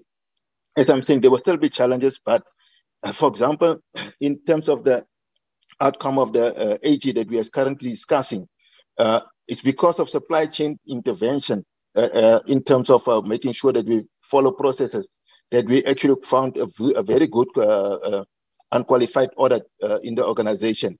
I don't want to brag, Chairperson, but I'm really proud to be a supply chain manager at this stage unless maybe perhaps uh, something I'm missing, which I don't understand what uh, is being highlighted, but I will also appreciate if weak points can be shown to us so that we can actually improve on that also. Uh, Chairperson, NATCOM did talk about the corporate renewal strategy in the uh, supply chain environment. I'm not going to touch much on it because we are still working towards that. Uh, with regard to uh, corruption on PPE, Chairperson, I, I, I, I don't want to comment on it because there's various investigation that is being conducted by the DPCI, maybe they will be the one who can actually uh, allude to that. But I can just indicate that our procurement in that regard came under scrutiny by the AG, and the AG actually submitted the report, which doesn't even show any type of corruption, unless maybe facts can be brought to us so that actually can be also be related to the DPCI in this particular regard. Uh, red tapes in supply chain process, uh, chairperson, again, as I'm saying, I will be advised by, by the committee members to indicate to us what is this red tape because supply chain is a is a highly regulated area, uh, which is actually we must conform to each and every process which is being guided by by law and prescripts. So, uh, uh, chairperson, if we don't follow those prescripts to to to cover issues which is not being seen as red tapes, then we going into risk. And unfortunately, we are guided by law, and actually at that stage we only adhere to this particular. And this, um, this I'm saying the AG finding or the AG outcome is a proof as to supply chain management processes are actually going the right direction. And uh, and Chairperson, as uh, General Dimpane was indicating earlier on, three provinces was currently now being audited, and there's no finding with regard to procurement so far. I'm not sure what will happen going forward with the other provinces, including also my division here. Then uh, there was also a question about the transparent process on supply chain uh, awarding contracts uh, chairperson again, uh, as I'm saying, we're guided by, by prescripts. We've got the e-tender, e-tender process, which is actually uh, uh, uh, regulated by National Treasury for each and every tender that is actually being awarded. We must advertise it as such in the e-tender, and that is a government prescription, and we are doing that, chairperson. Uh, chairperson, uh, as I'm saying, supply chain is doing its utmost best I'm not saying we are without mistakes. Other issues we are dependent from other government departments, but we are doing our utmost best. I'm, I'm here to learn also if there's been any issue that needs to be highlighted to supply chain, then we can actually correct that. Thank you, Chairperson. Uh, thank you, General Reed. Yes, indeed, even though we still have problems with supply chain, there is definitely an improvement and we implore you and your team to continue with your hard work. Uh, thank you very much. Next. Thanks, Thank you, Honorable Chairperson. I will take just two questions in relation to payment of service providers. Yes, we can confirm that the department is currently compliant at the level of 99.7%. There will be invoices that are in dispute where we have to uh, agree and resolve those disputes with service providers, but we are at 99.7%. So there was also a question on this post audit action plan, whether it is being audited as well to ensure and confirm that we, co- we have executed these actions. Chair, I can just give comfort that even the audit committee has instructed uh, internal audit to validate uh, this work that we would have um, indicated that we have completed. So internal audit will take this post-audit action plan, go through all the actions where we indicate that we have completed these actions. They then uh, undertake a validation exercise and that report will be presented in the audit committee. The audit committee in our quarterly meetings equally monitor these post audit action plans. We present, we give updates, and we give comfort that indeed the actions that we said we were going to execute in order to resolve these findings and also to prevent reoccurrence do take place. When we put these actions and we uh, put these solutions, Chairperson, we not only focus on the finding that was issued at the time of the audit, we equally visit all the transactions that would have taken place during that particular financial year, develop checklists so that we then have got systems in control, uh, system controls that prevent the reoccurrence of these findings or the repeat findings in this regard. We are working in collaboration with internal audit so that they keep us on our toes. They raise issues, and those issues that are raised by internal audit are equally followed up to prevent reoccurrence of findings in the financial environment space as well as in the performance information space. Thank you, Chairperson. Uh, thank you very much. Do we have more responses? Yes, Chairperson is General Matlo. Good morning, Chairperson. Uh, Honorable Chair, uh, Honorable Members, Deputy Minister, National Commissioner, Generals present with regard to the issue of uh, members conducting business with state.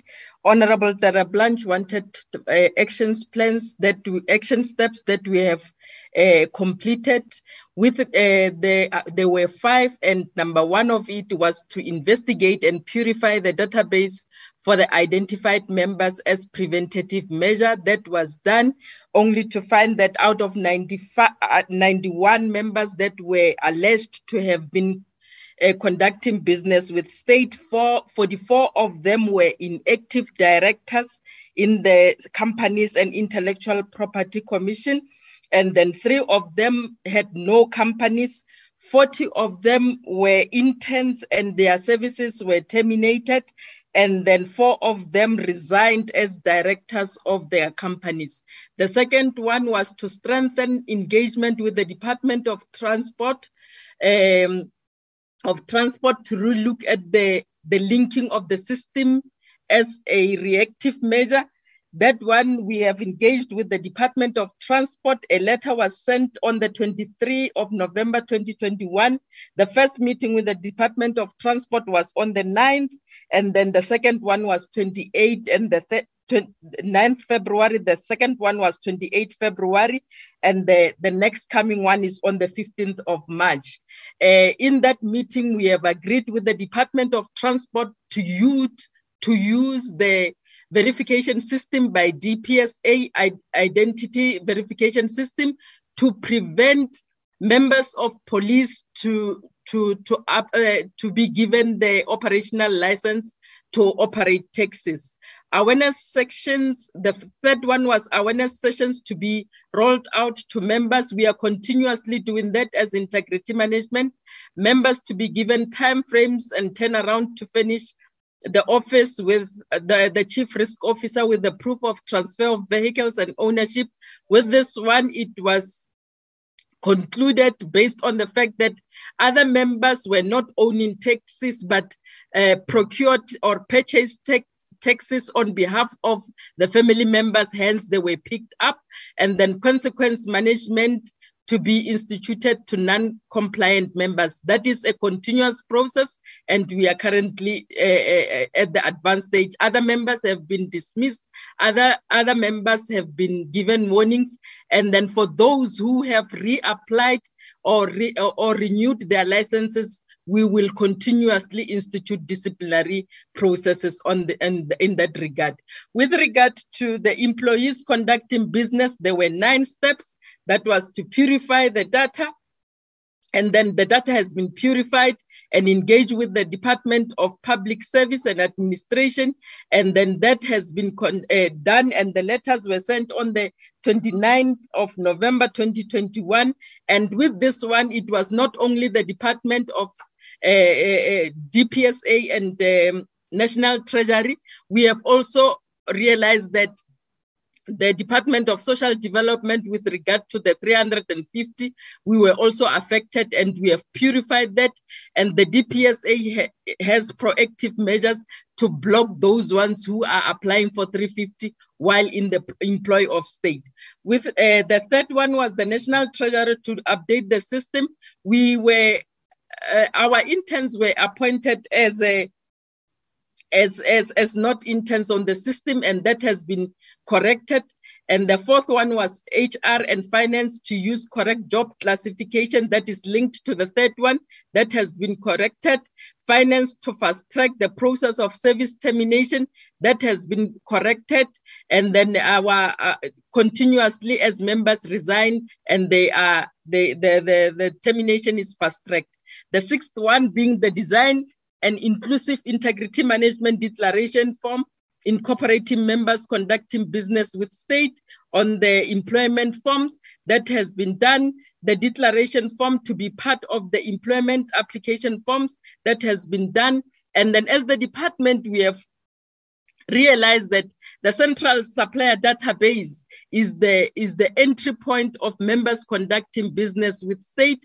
And then we have issued a, a directive for members to resign uh, from the registration on the supplier regist- uh, supplier uh, central supplier database. We are continuously reissuing that directive. Thank you, Chair.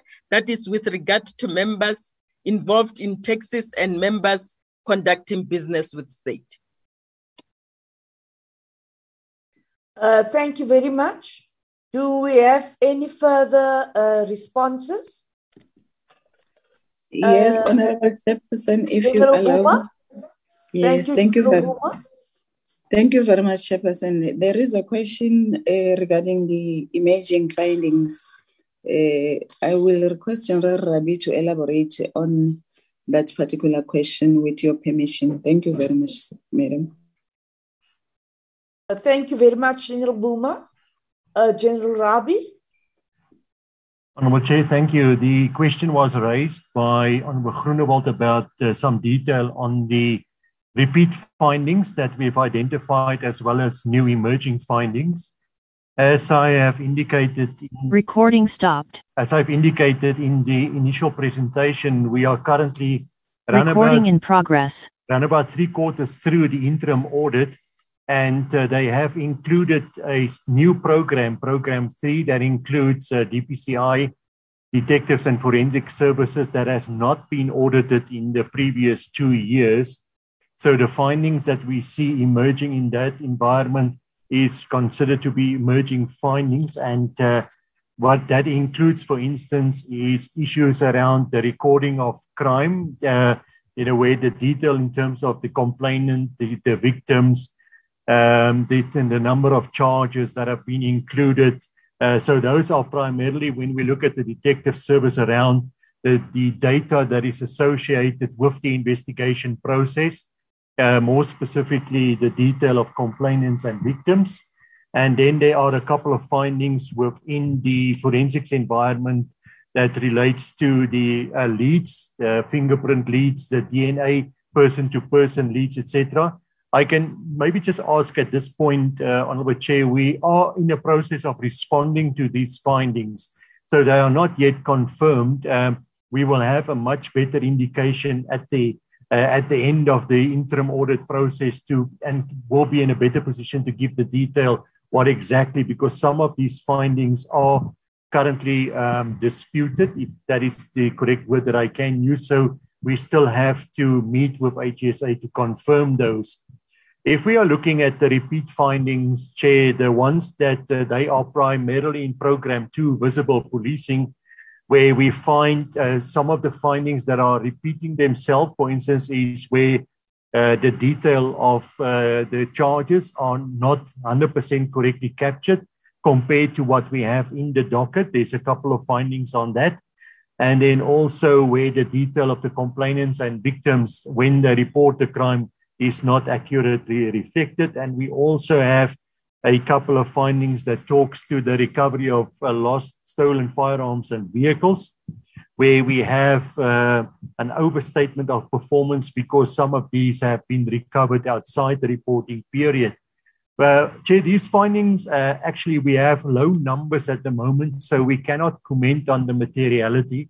The materiality will only become uh, visible uh, when we get to the end of the audit to determine whether the error rate exceeds a 5%, 5% uh, error rate. But those are, in essence, the, the, the new emerging findings and within program three, and then some of the repeat findings in program two. Uh, thank you for the opportunity, Honorable Chair. Uh, thank you very much. Uh, DM, does that bring to an end our responses? Yeah, no, th- thanks, Chair. It, it does, and uh, I, I, I think the yeah, including the issue raised about uh, about uh, SITA, uh, we will continue to uh, pressurize them to, to to respond appropriately to our needs we did say in the meeting here last time when the CEO was here that we, in fact, I think I, I made that comment that we, we are not happy with how they've been servicing us and uh, we can't trust in some of the commitment that they make. Uh, I'm not saying that uh, they won't they won't respond appropriately here, but this is a typical example of uh, uh, the experiences that we have had. The solution there is to look at the act because the law allows the South African police to can make a submission through uh, DPSA to opt out of the SITA arrangement. For as long as we, there is this dependency, we will, one way or the other, have difficulties with, with SITA. And I think we, we, will, we will be happy if the committee can uh, support the initiative for the South African police to opt out of SITA and uh, address their, their IT needs just the same way as the army does. A police is a, is a different is a different environment altogether, and speed is of essence if we are to succeed in the things that we are doing. And if we are to depend on a, an institution like SITA, which has been giving government headaches over the years since its establishment, I think it, for me, I, I, I, think the, the option is to is to make a, a representation uh, to, to, to, the DBS, the, the, the Public Service and Administration, that will be excluded from SITA and we, we handle IT on our own. The issue of recruitment the, the, the, that uh, General Nsia spoke to, I, probably it might be important to explain to the committee the entire process. It's a very transparent uh, recruitment process where people fail and succeed based on how they respond to questions that they ask. And I agree that sometimes when certificates, fraudulent certificates are presented, you might not see that this is not the, the, the right uh, uh, uh, certificate, but only through going to records to people who are the custodian of this information that were able to establish the, the facts. So there will be such mistakes, but it's not a general norm that we appoint people with, who are not properly qualified. And I agree with General Reid. The, uh, our procurement process is very transparent, guided by the law. We, we might not be where we want to be as the South African police with regard to the things that we are doing, but definitely we are not like where we were yesterday. Supply chain, we reported to the committee here that it, it literally collapsed. There, there were no instruments, there were no systems there, nothing was happening. And we had to build it up. General Reid came in together with the team. Since he arrived to where we are today, there have been uh, steady progress, uh, chair and members of the of, of the committee. We are not 100% perfect, but we, we are better. And many things that were outstanding that affected our ability to do work, for instance, in the forensic space. There is progress today, but of course, there is much that we still need to do in that area so that we are running at 100, 100 percent. But generally speaking, I think there has been progress and uh, well, challenges will be there. Like when we come to you, we always say that you have an advantage point of seeing things that we don't see. And as we interact with you, the questions that you raise to us, they make us wiser, including uh, today's interaction with yourselves. They make us wiser and better and will only improve. And we appreciate uh, the collaboration that we have with the committee, even though we know that uh, we, you whip us a lot, but I see it as collaboration myself, that we must work together to ensure that policing is improved. I thought I must just make those additions, Chair. But uh, yeah, I think that they've been able to respond to uh, most of the questions that you you you you have asked. And yes, indeed, load shedding is really uh, uh, uh, disorganizing us a bit. But we we this is our situation. We must make do with what we have. Thanks very much, Chair. Uh, thank you very much, uh, Deputy Minister.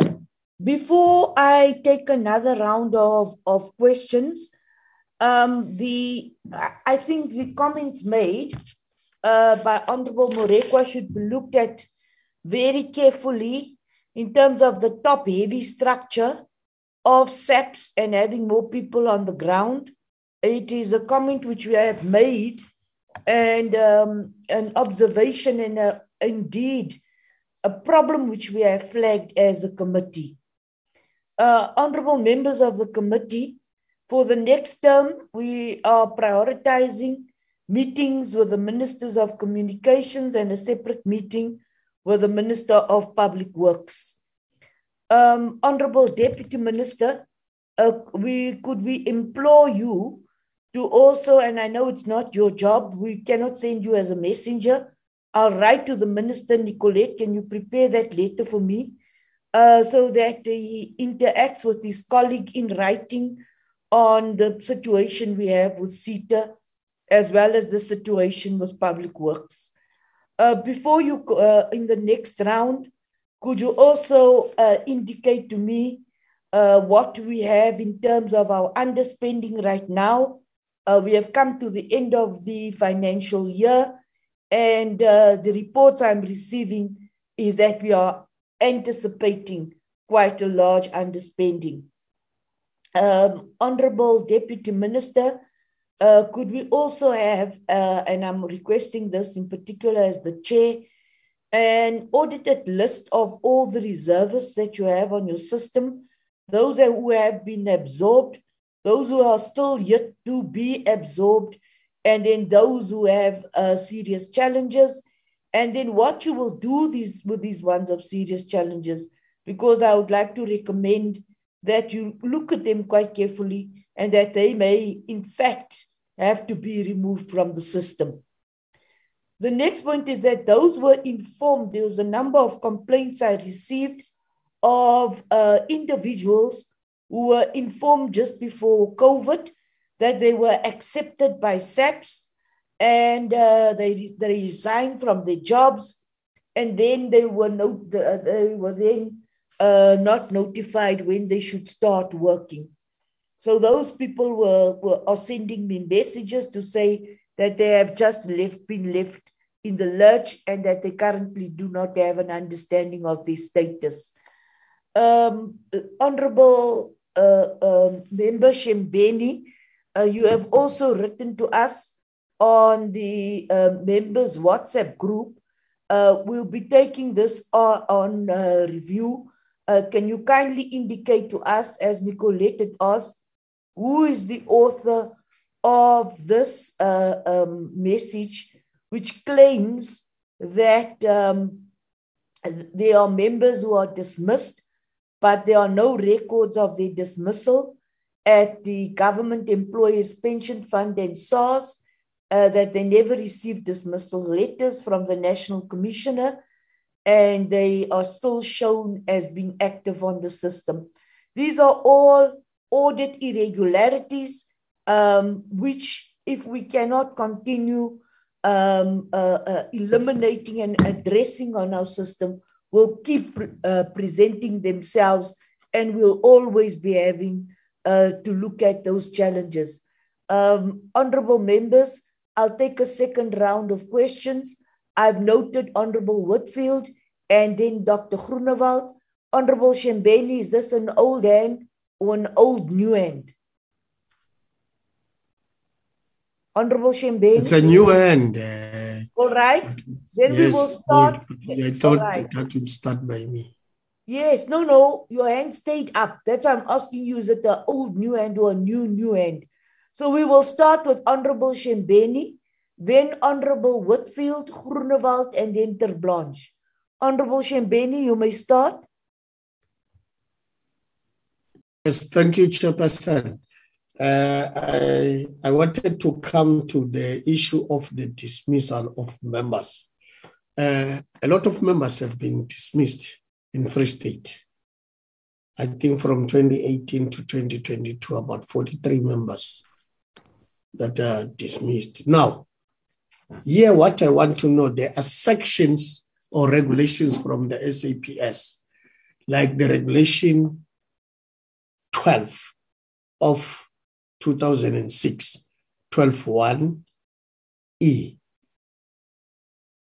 or the members were supposed to be dismissed according to regulation 976 of 2016. Now, I find out that now there is a member that has been dismissed under this regulation 12. And now the office or the provincial commissioner's office in Free State sent somebody now, another member, to the dismissed member with the documents that that member must sign, the previous uh, uh, uh, documents that she signed were wrong because of the wrong regulation. How proper is that? How can that top management do such a mistake? Now, I'm looking at these other members that have been dismissed. That out of these members, how many members do we have that have been dismissed under a wrong regulation? And if they discover, what is it that is going to happen? Because already, seemingly, they've discovered. Who must take responsibility to that? What is going to happen?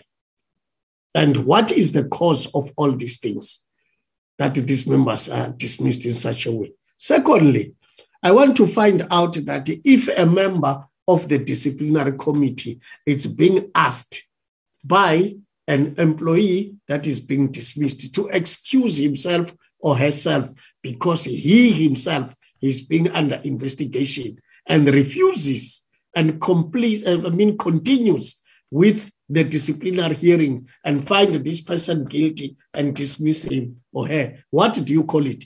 Because that person was asked to recuse or excuse himself from the disciplinary hearing because he or she is being investigated himself or herself, but forcefully continues uh, uh, to discipline this one and discipline and dismisses him or her.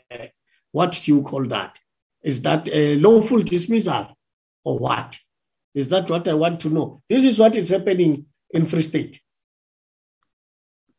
I would like to get answers from the commissioner there or whoever from the human resource management at the senior level, because a lot of lawsuits are coming concerning what is happening in this province, and nobody is attending to it. Secondly, Honorable Minister, what are you doing with the whistleblowers? Are they protected or not in this uh, dispensation in South Africa? Because seemingly, once you become a whistleblower, you are exposed and killed. And all this is happening under the SAPS. Our people are not protected. That's why they are not giving us the information of what is happening in the ground. So something must be done. I want to know exactly what is happening with the protection of the whistleblowers. Or must we take it up with the committee and the president and leave the South African police outside these things?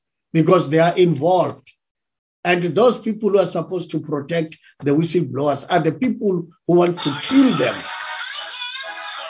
Sorry for that. So I think something must be done here, Honorable uh, Deputy Minister, Honorable Commissioner, and other uh, uh, uh Deputy Commissioners.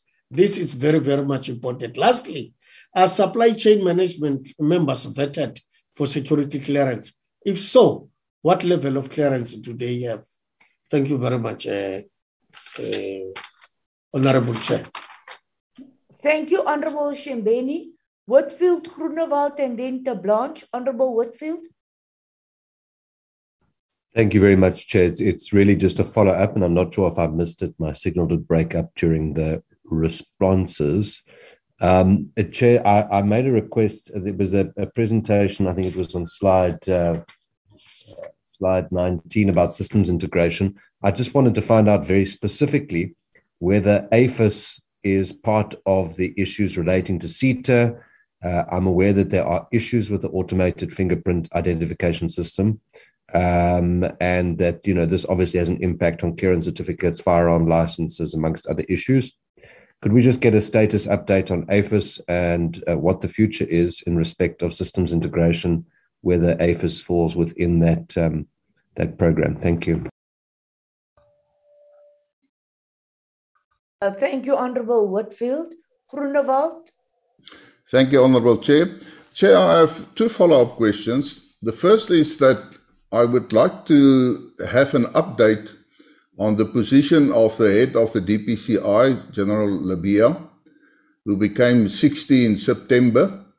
The Act is very clear uh, in terms of what happens if the head uh, is 60 years uh, and should retire.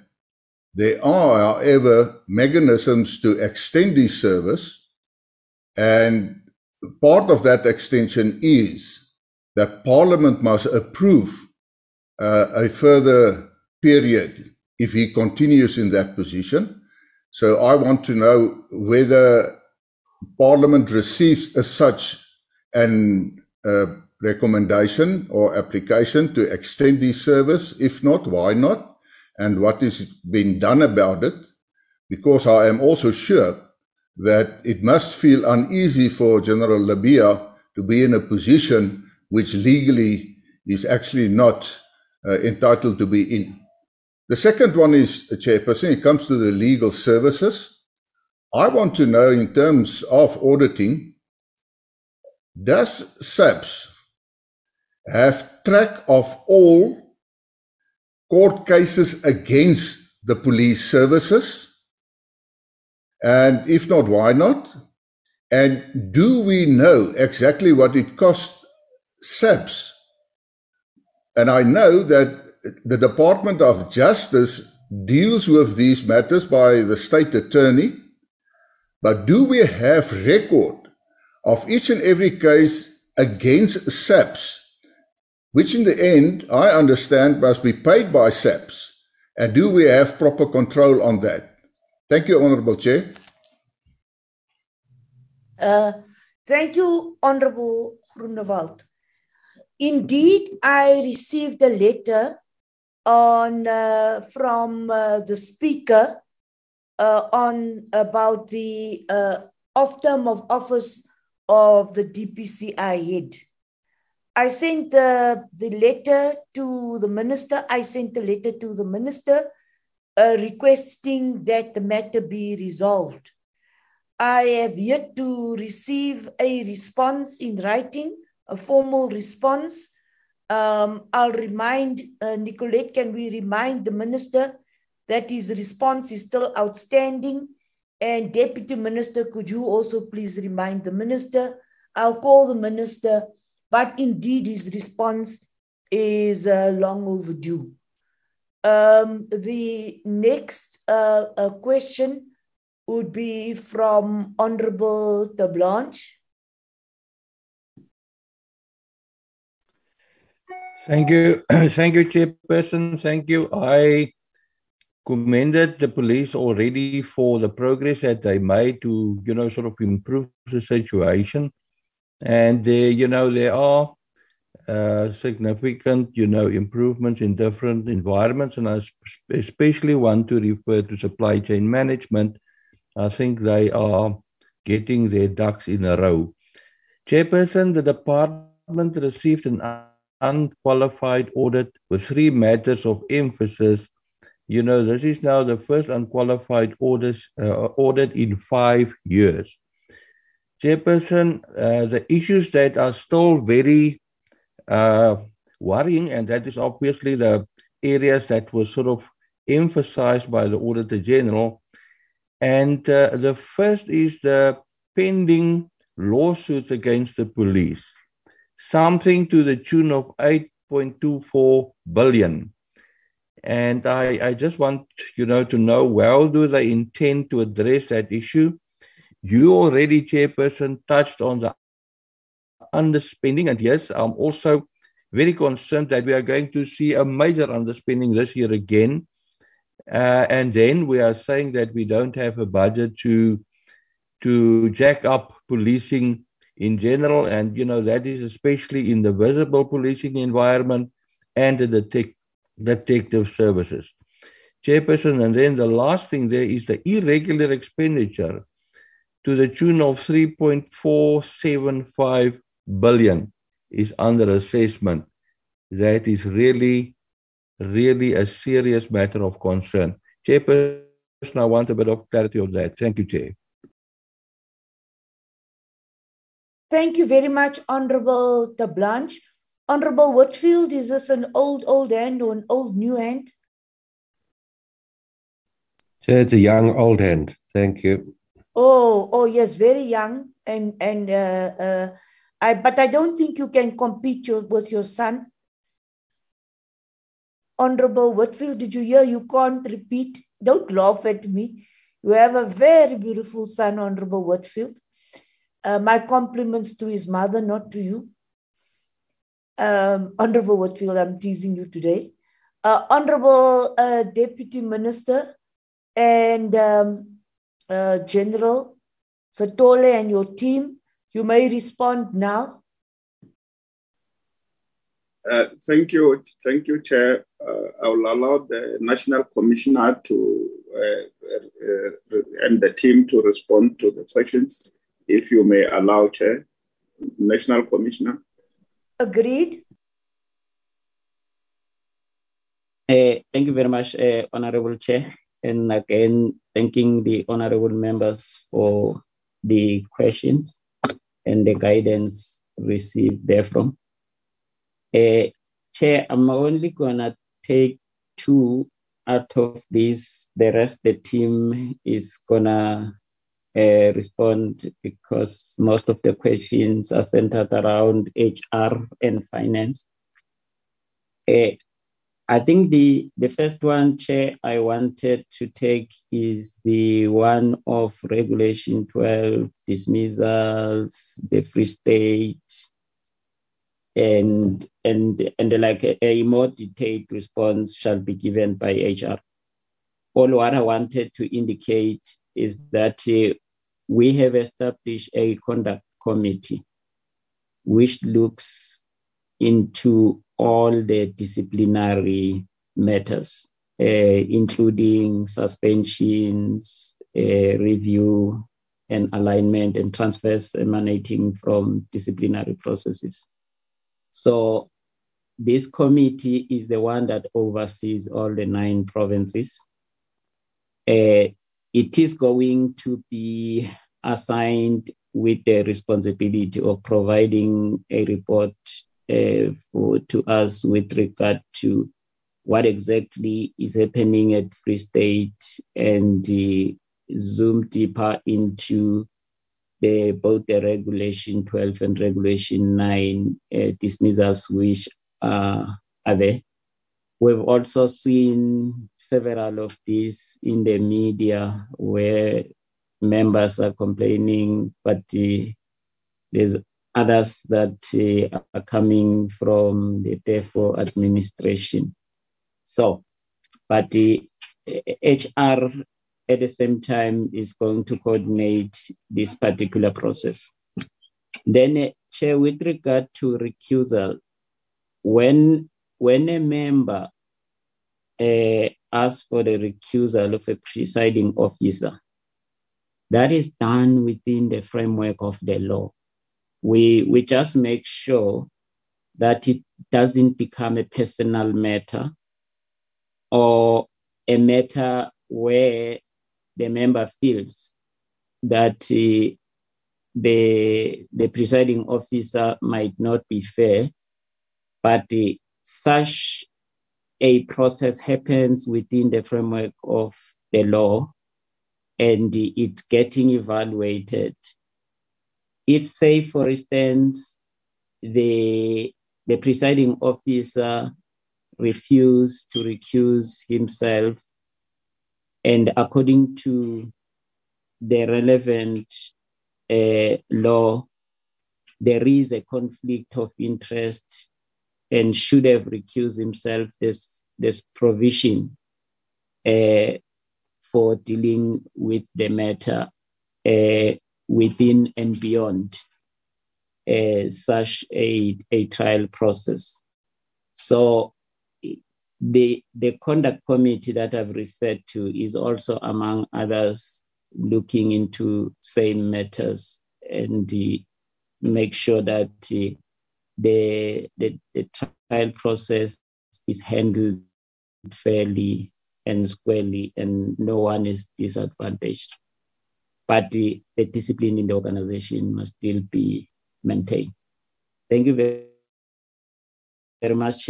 With your permission, uh, I can then hand over to Lieutenant General Vuma and her team to respond to the other question. Thank you, Chair. Thank you very much, General Vuma. Uh, thank you very much, uh, Honorable Chairperson. Uh, maybe if I can just explain, in addition to what the National Commissioner has responded to, in terms of the Regulation 12, Regulation 12 deals with the normal processes of discipline where based on the categorized type of offenses that are committed as a misconduct are explained and tabled. It, it requires the normal process when witnesses can be called, etc., etc. However, Regulation 9 deals with an expeditious process. The expeditious process, equally, the serious cases are uh, explained in terms of the different sub-regulations that follows thereafter in terms of those numbers that have been uh, articulated. So that is an expeditious process that is normally not a normal process where witnesses are not called. However, the final outcome of dismissals from both regulations is dealt with in a, the same way and the same process. With regard to the vetting of the supply chain officials, we presented, we can still provide the detailed information in terms of how many, but all majority of supply chain uh, practitioners are vetted at a level of top secret. They are, we are equally dependent, obviously, on the capacity of crime intelligence, but we it's a continuous process as and when uh, we receive um, new members at supply chain, they get they get uh, uh, vetted uh, in terms of uh, at the level of top secret. The issue with regards to legal services, we have Major General Leseso who can elaborate. The integrated uh, systems. Um, we have Lieutenant General from TMS, General Tunzelane, who can respond on it uh, and the irregular expenditure in terms of elaboration. General Reid can elaborate with your permission, uh, Chairperson. Thank you. Thank you very much. Next. Um, good morning, um, Chair. Good morning, honorable members. Good morning, honorable um, Deputy Minister, um, National Commissioner, DNC, all the leaders on the call, uh, and all protocol observed from the um, SAPS uh, TMS team regarding the AFIS system. What we are currently doing now, we are doing enterprise architecture of existing systems where we're doing a enterprise architecture standstill report that will form part of our IS and ICT strategy. From there, we will understand what is the current view as is of um, network infrastructure and um, application infrastructure, data infrastructure, and also the so, and the security architecture as things stand.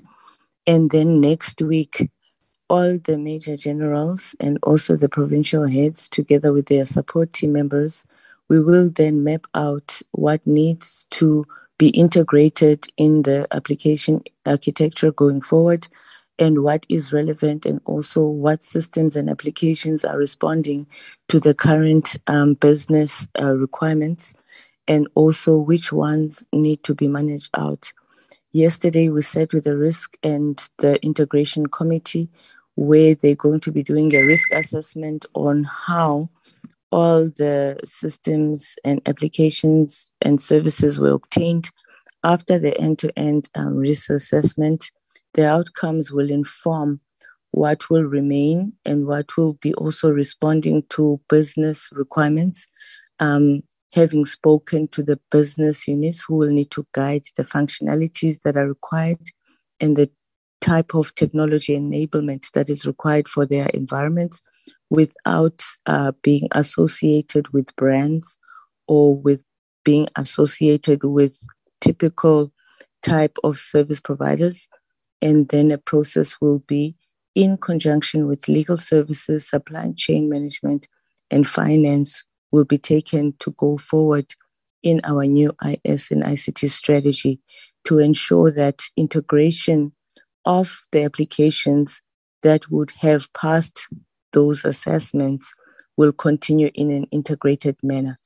But integration and interoperability sits um, high on our priority list in the new IS and ICT strategy because when we have integrated systems that have interoperability and when we have the data policy that's finalized and signed off, it will help us to get richer data for quicker decision making and also for preferable uh, policies within SAPS to help us to prevent uh, crime and also help us to detect after the fact.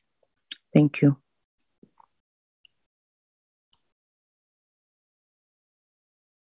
Thank you very much. Do we have any further responses? Uh, thank you, Chair. Uh, may I proceed? Yes, General Reid. Thank you, Chair. Chair, I will respond to the question about the irregular expenditure. Yes, indeed, uh, what was observed by Honorable Blanche with regard to the 3.175 uh, it was a finding that came from the AG finding the previous financial year. Uh, Chairperson, I can just say this, uh, the irregular expenditure is, it, it was a sticky uh, issue in the organization of which the, in, in various uh, environment of the organization, there was a, a lack of understanding what, how do you deal with irregular expenditure, despite the fact the Treasury eventually issued some guidelines with regard to that. But I can just indicate, Chairperson, in terms of the previous guidelines, uh, Treasury didn't indicate as to what is the time frame for assessment of this irregular expenditure. But now this particular guideline, uh, new guidelines, has actually tightened the, the period of uh, of assessment to the period of 30 days uh, for to indicate as to whether there's uh, irregular expenditure or not. And thereafter, this matters must be uh, must be actually be uh, put in place the, if there was any irregular expenditure.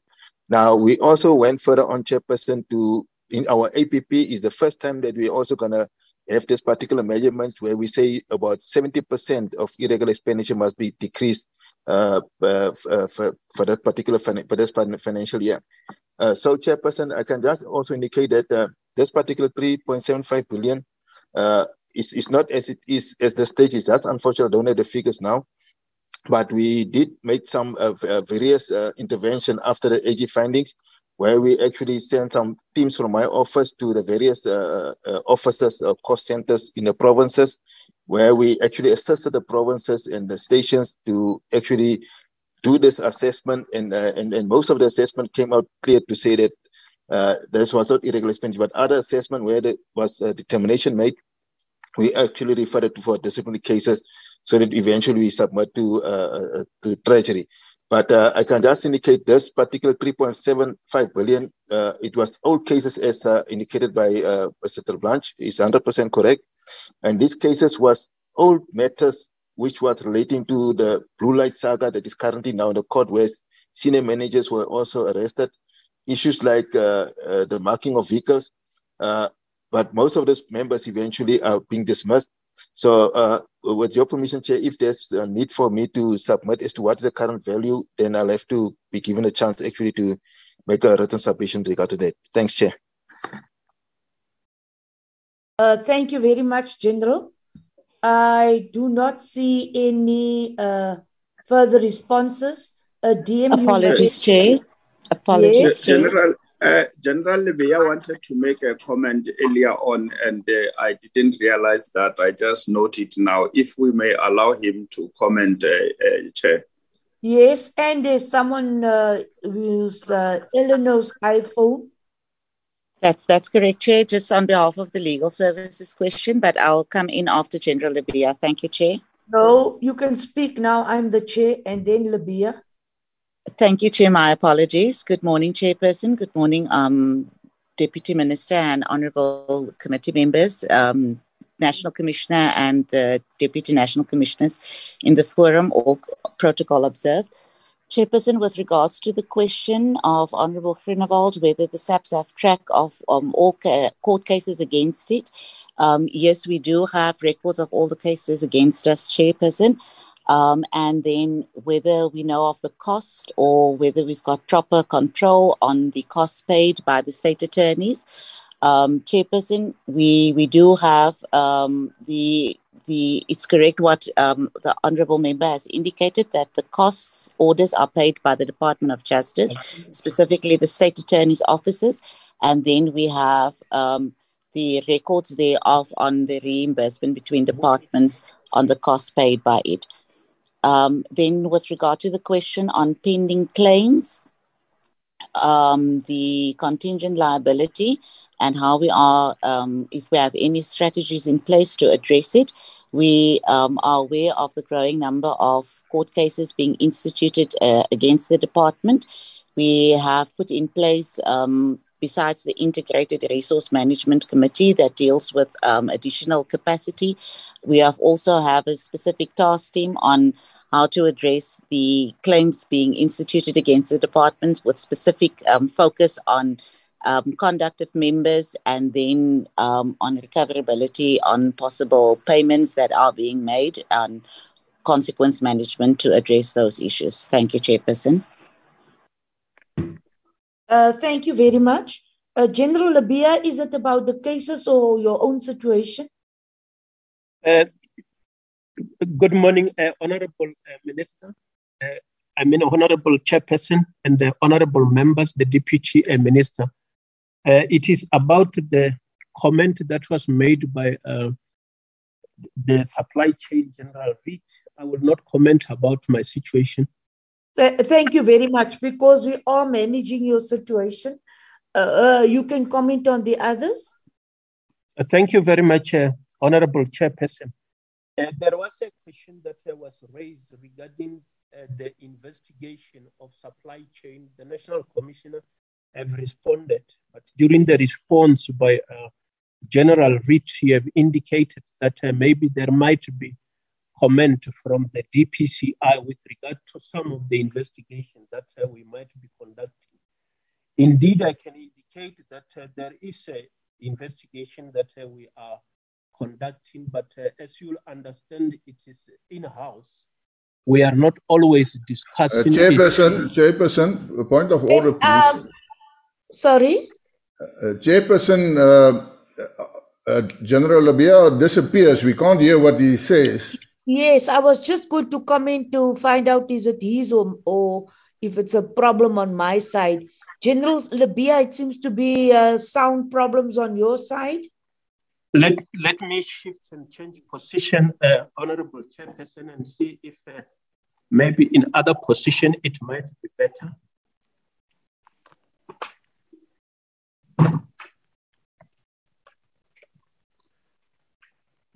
Am I audible, Chairperson? Much better, thanks. Thank you, uh, Honorable Chairperson.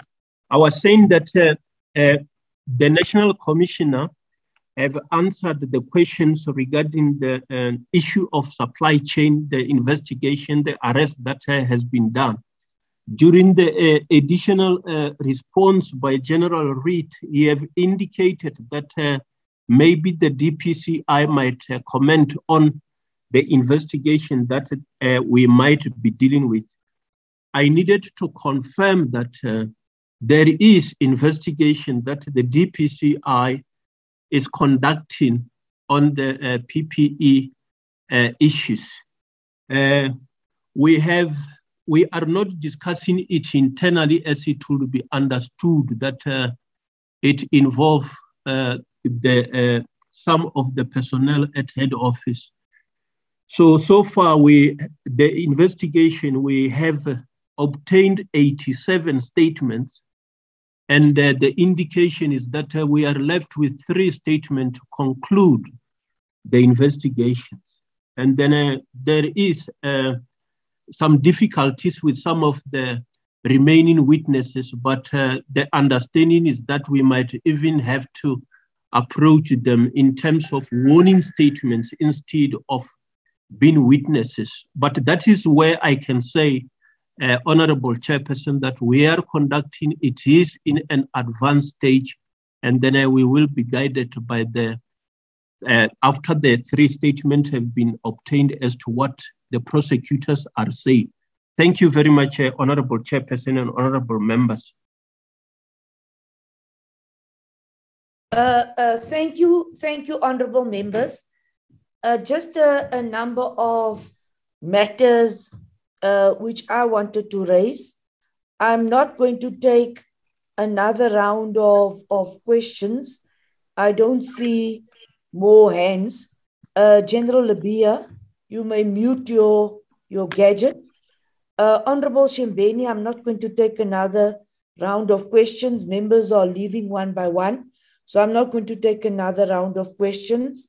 Um, I'm going to be sitting without a quorum soon. I've given you two rounds of questions. Um, then the next is that um, Honorable uh, um, Honorable uh, uh, Deputy Minister and uh, National Commissioner, before I give you an opportunity and before I uh, do the closing remarks, I'm uh, there's a number of areas uh, that I still don't seem to have a a um, satisfactory response to, and I don't I don't want a response today because I'm tired of responses, but I don't see progress. I would like to see progress. I'd like to see progress, and I'm not asking for responses. I'm looking for progress. I'm looking for progress on crime intelligence in terms of the um, the budget that was rolled over, but it seems as if that same budget will be underspent. I'm looking for progress on the appointment of uh, uh, members in crime intelligence and the vacancies which exist there. I have no progress on the appointment of a head of crime intelligence and the resolution of all the problems they have had with their previous heads and all kinds of shenanigans that they have had with crime intelligence. I am also concerned that um, the movement of legislation is extremely slow. If we do not have regulations and regulations and, and amendments to key acts, we'll continue having irregular expenditure. And most of the observation and the comments I'd like to make is that most of the root causes for audit findings relate to a lack of review and monitoring of internal controls in respect to procurement prescripts. This, I would like to say, calls into question the effectiveness of the SAPS management structure. Do we have a consequence management approach? Are managers that underperform disciplined? The SAPS is the largest government department in terms of personnel. Every level of management and quality assurance must be effective. If one level fails to monitor and review internal controls, the members are not held accountable for their actions. If management as a whole fails, ultimately policing will fail. Our new member has been extremely vocal today in saying that our image and our reputation does not look very good. Communities have lost confidence in SAPS. And what you have with Operation Dudula is actually a manifestation of the fact that we are losing control of what communities expect and what it is we are doing. We may say that um, these are, I'm not saying Operation Dudula, but there's a number of vigilante groups which are springing up all over the country. This again doesn't augur well for SAPS. When you say the largest government department in terms of appointment of personnel, you have stated again on another point the number of detailed audit findings. I would like to again relook at all these steps and all these reports you have given us. The my observation is that I need standardized standardized minutes for the bid committees. The availability of these minutes is essential for accountability and transparency. It is a requirement set by National Treasury and must be made publicly available. We spoke at length about lifestyle audits today. Uh, Babawa, I hope you are capturing this today. We spoke at length about supply chain management's lifestyle audits, but I also want to see a situation where we have lifestyle audits of all generals and all senior staff members.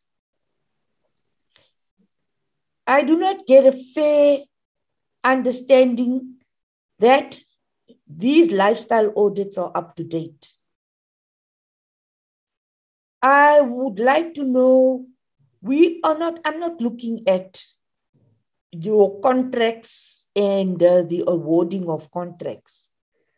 But what is the number of bids and the value thereof that were awarded to any government employee, not just from SAPS? Are they members of any government, other government departments who have been awarded contracts and tenders?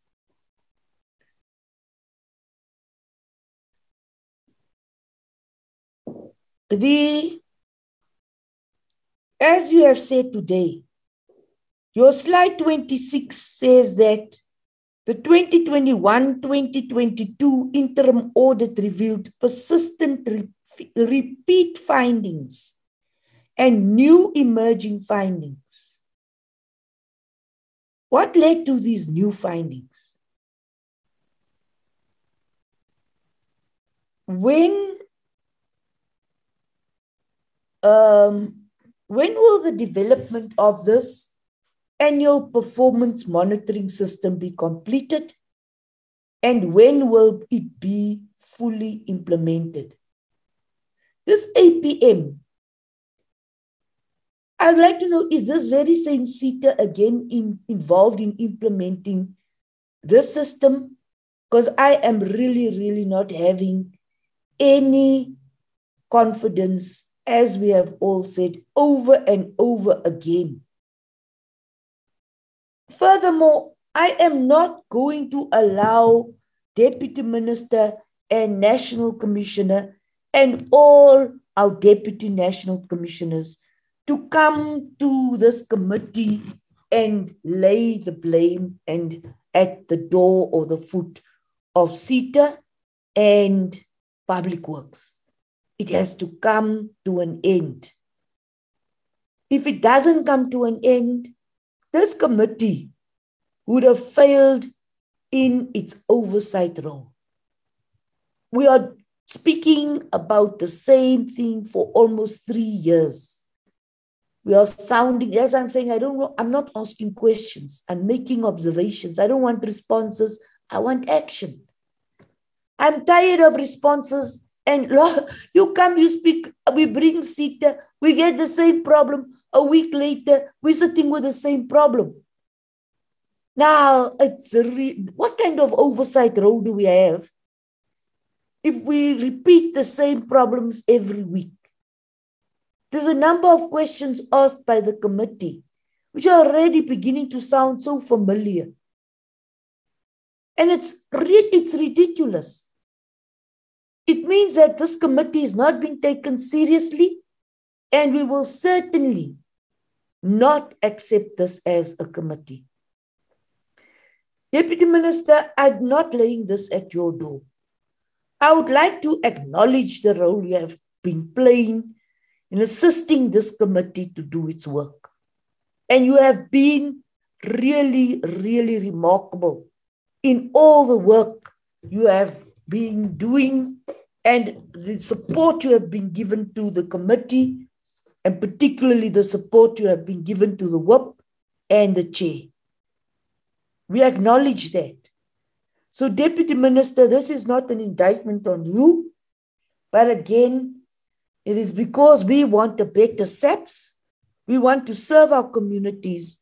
And right now, we are not presenting ourselves as a very good department. Uh, a DM, would you like to say something or could I close the meeting? No, uh, th- thanks, Chair. I think you have made uh, appropriate observations, uh, and we should uh, be guided by that. We, we, we, yeah, I think you have made appropriate observations, and uh, we should all agree that our intention to serve our people. We need progress. We can't engage in a foxtrot. I think some of the things we must draw a line and say this, but no further. But thanks very much. Uh, and thanks for the team and members of the committee for the engagement. Uh, we are we we are indebted to you, Chair, and the committee. Thank you.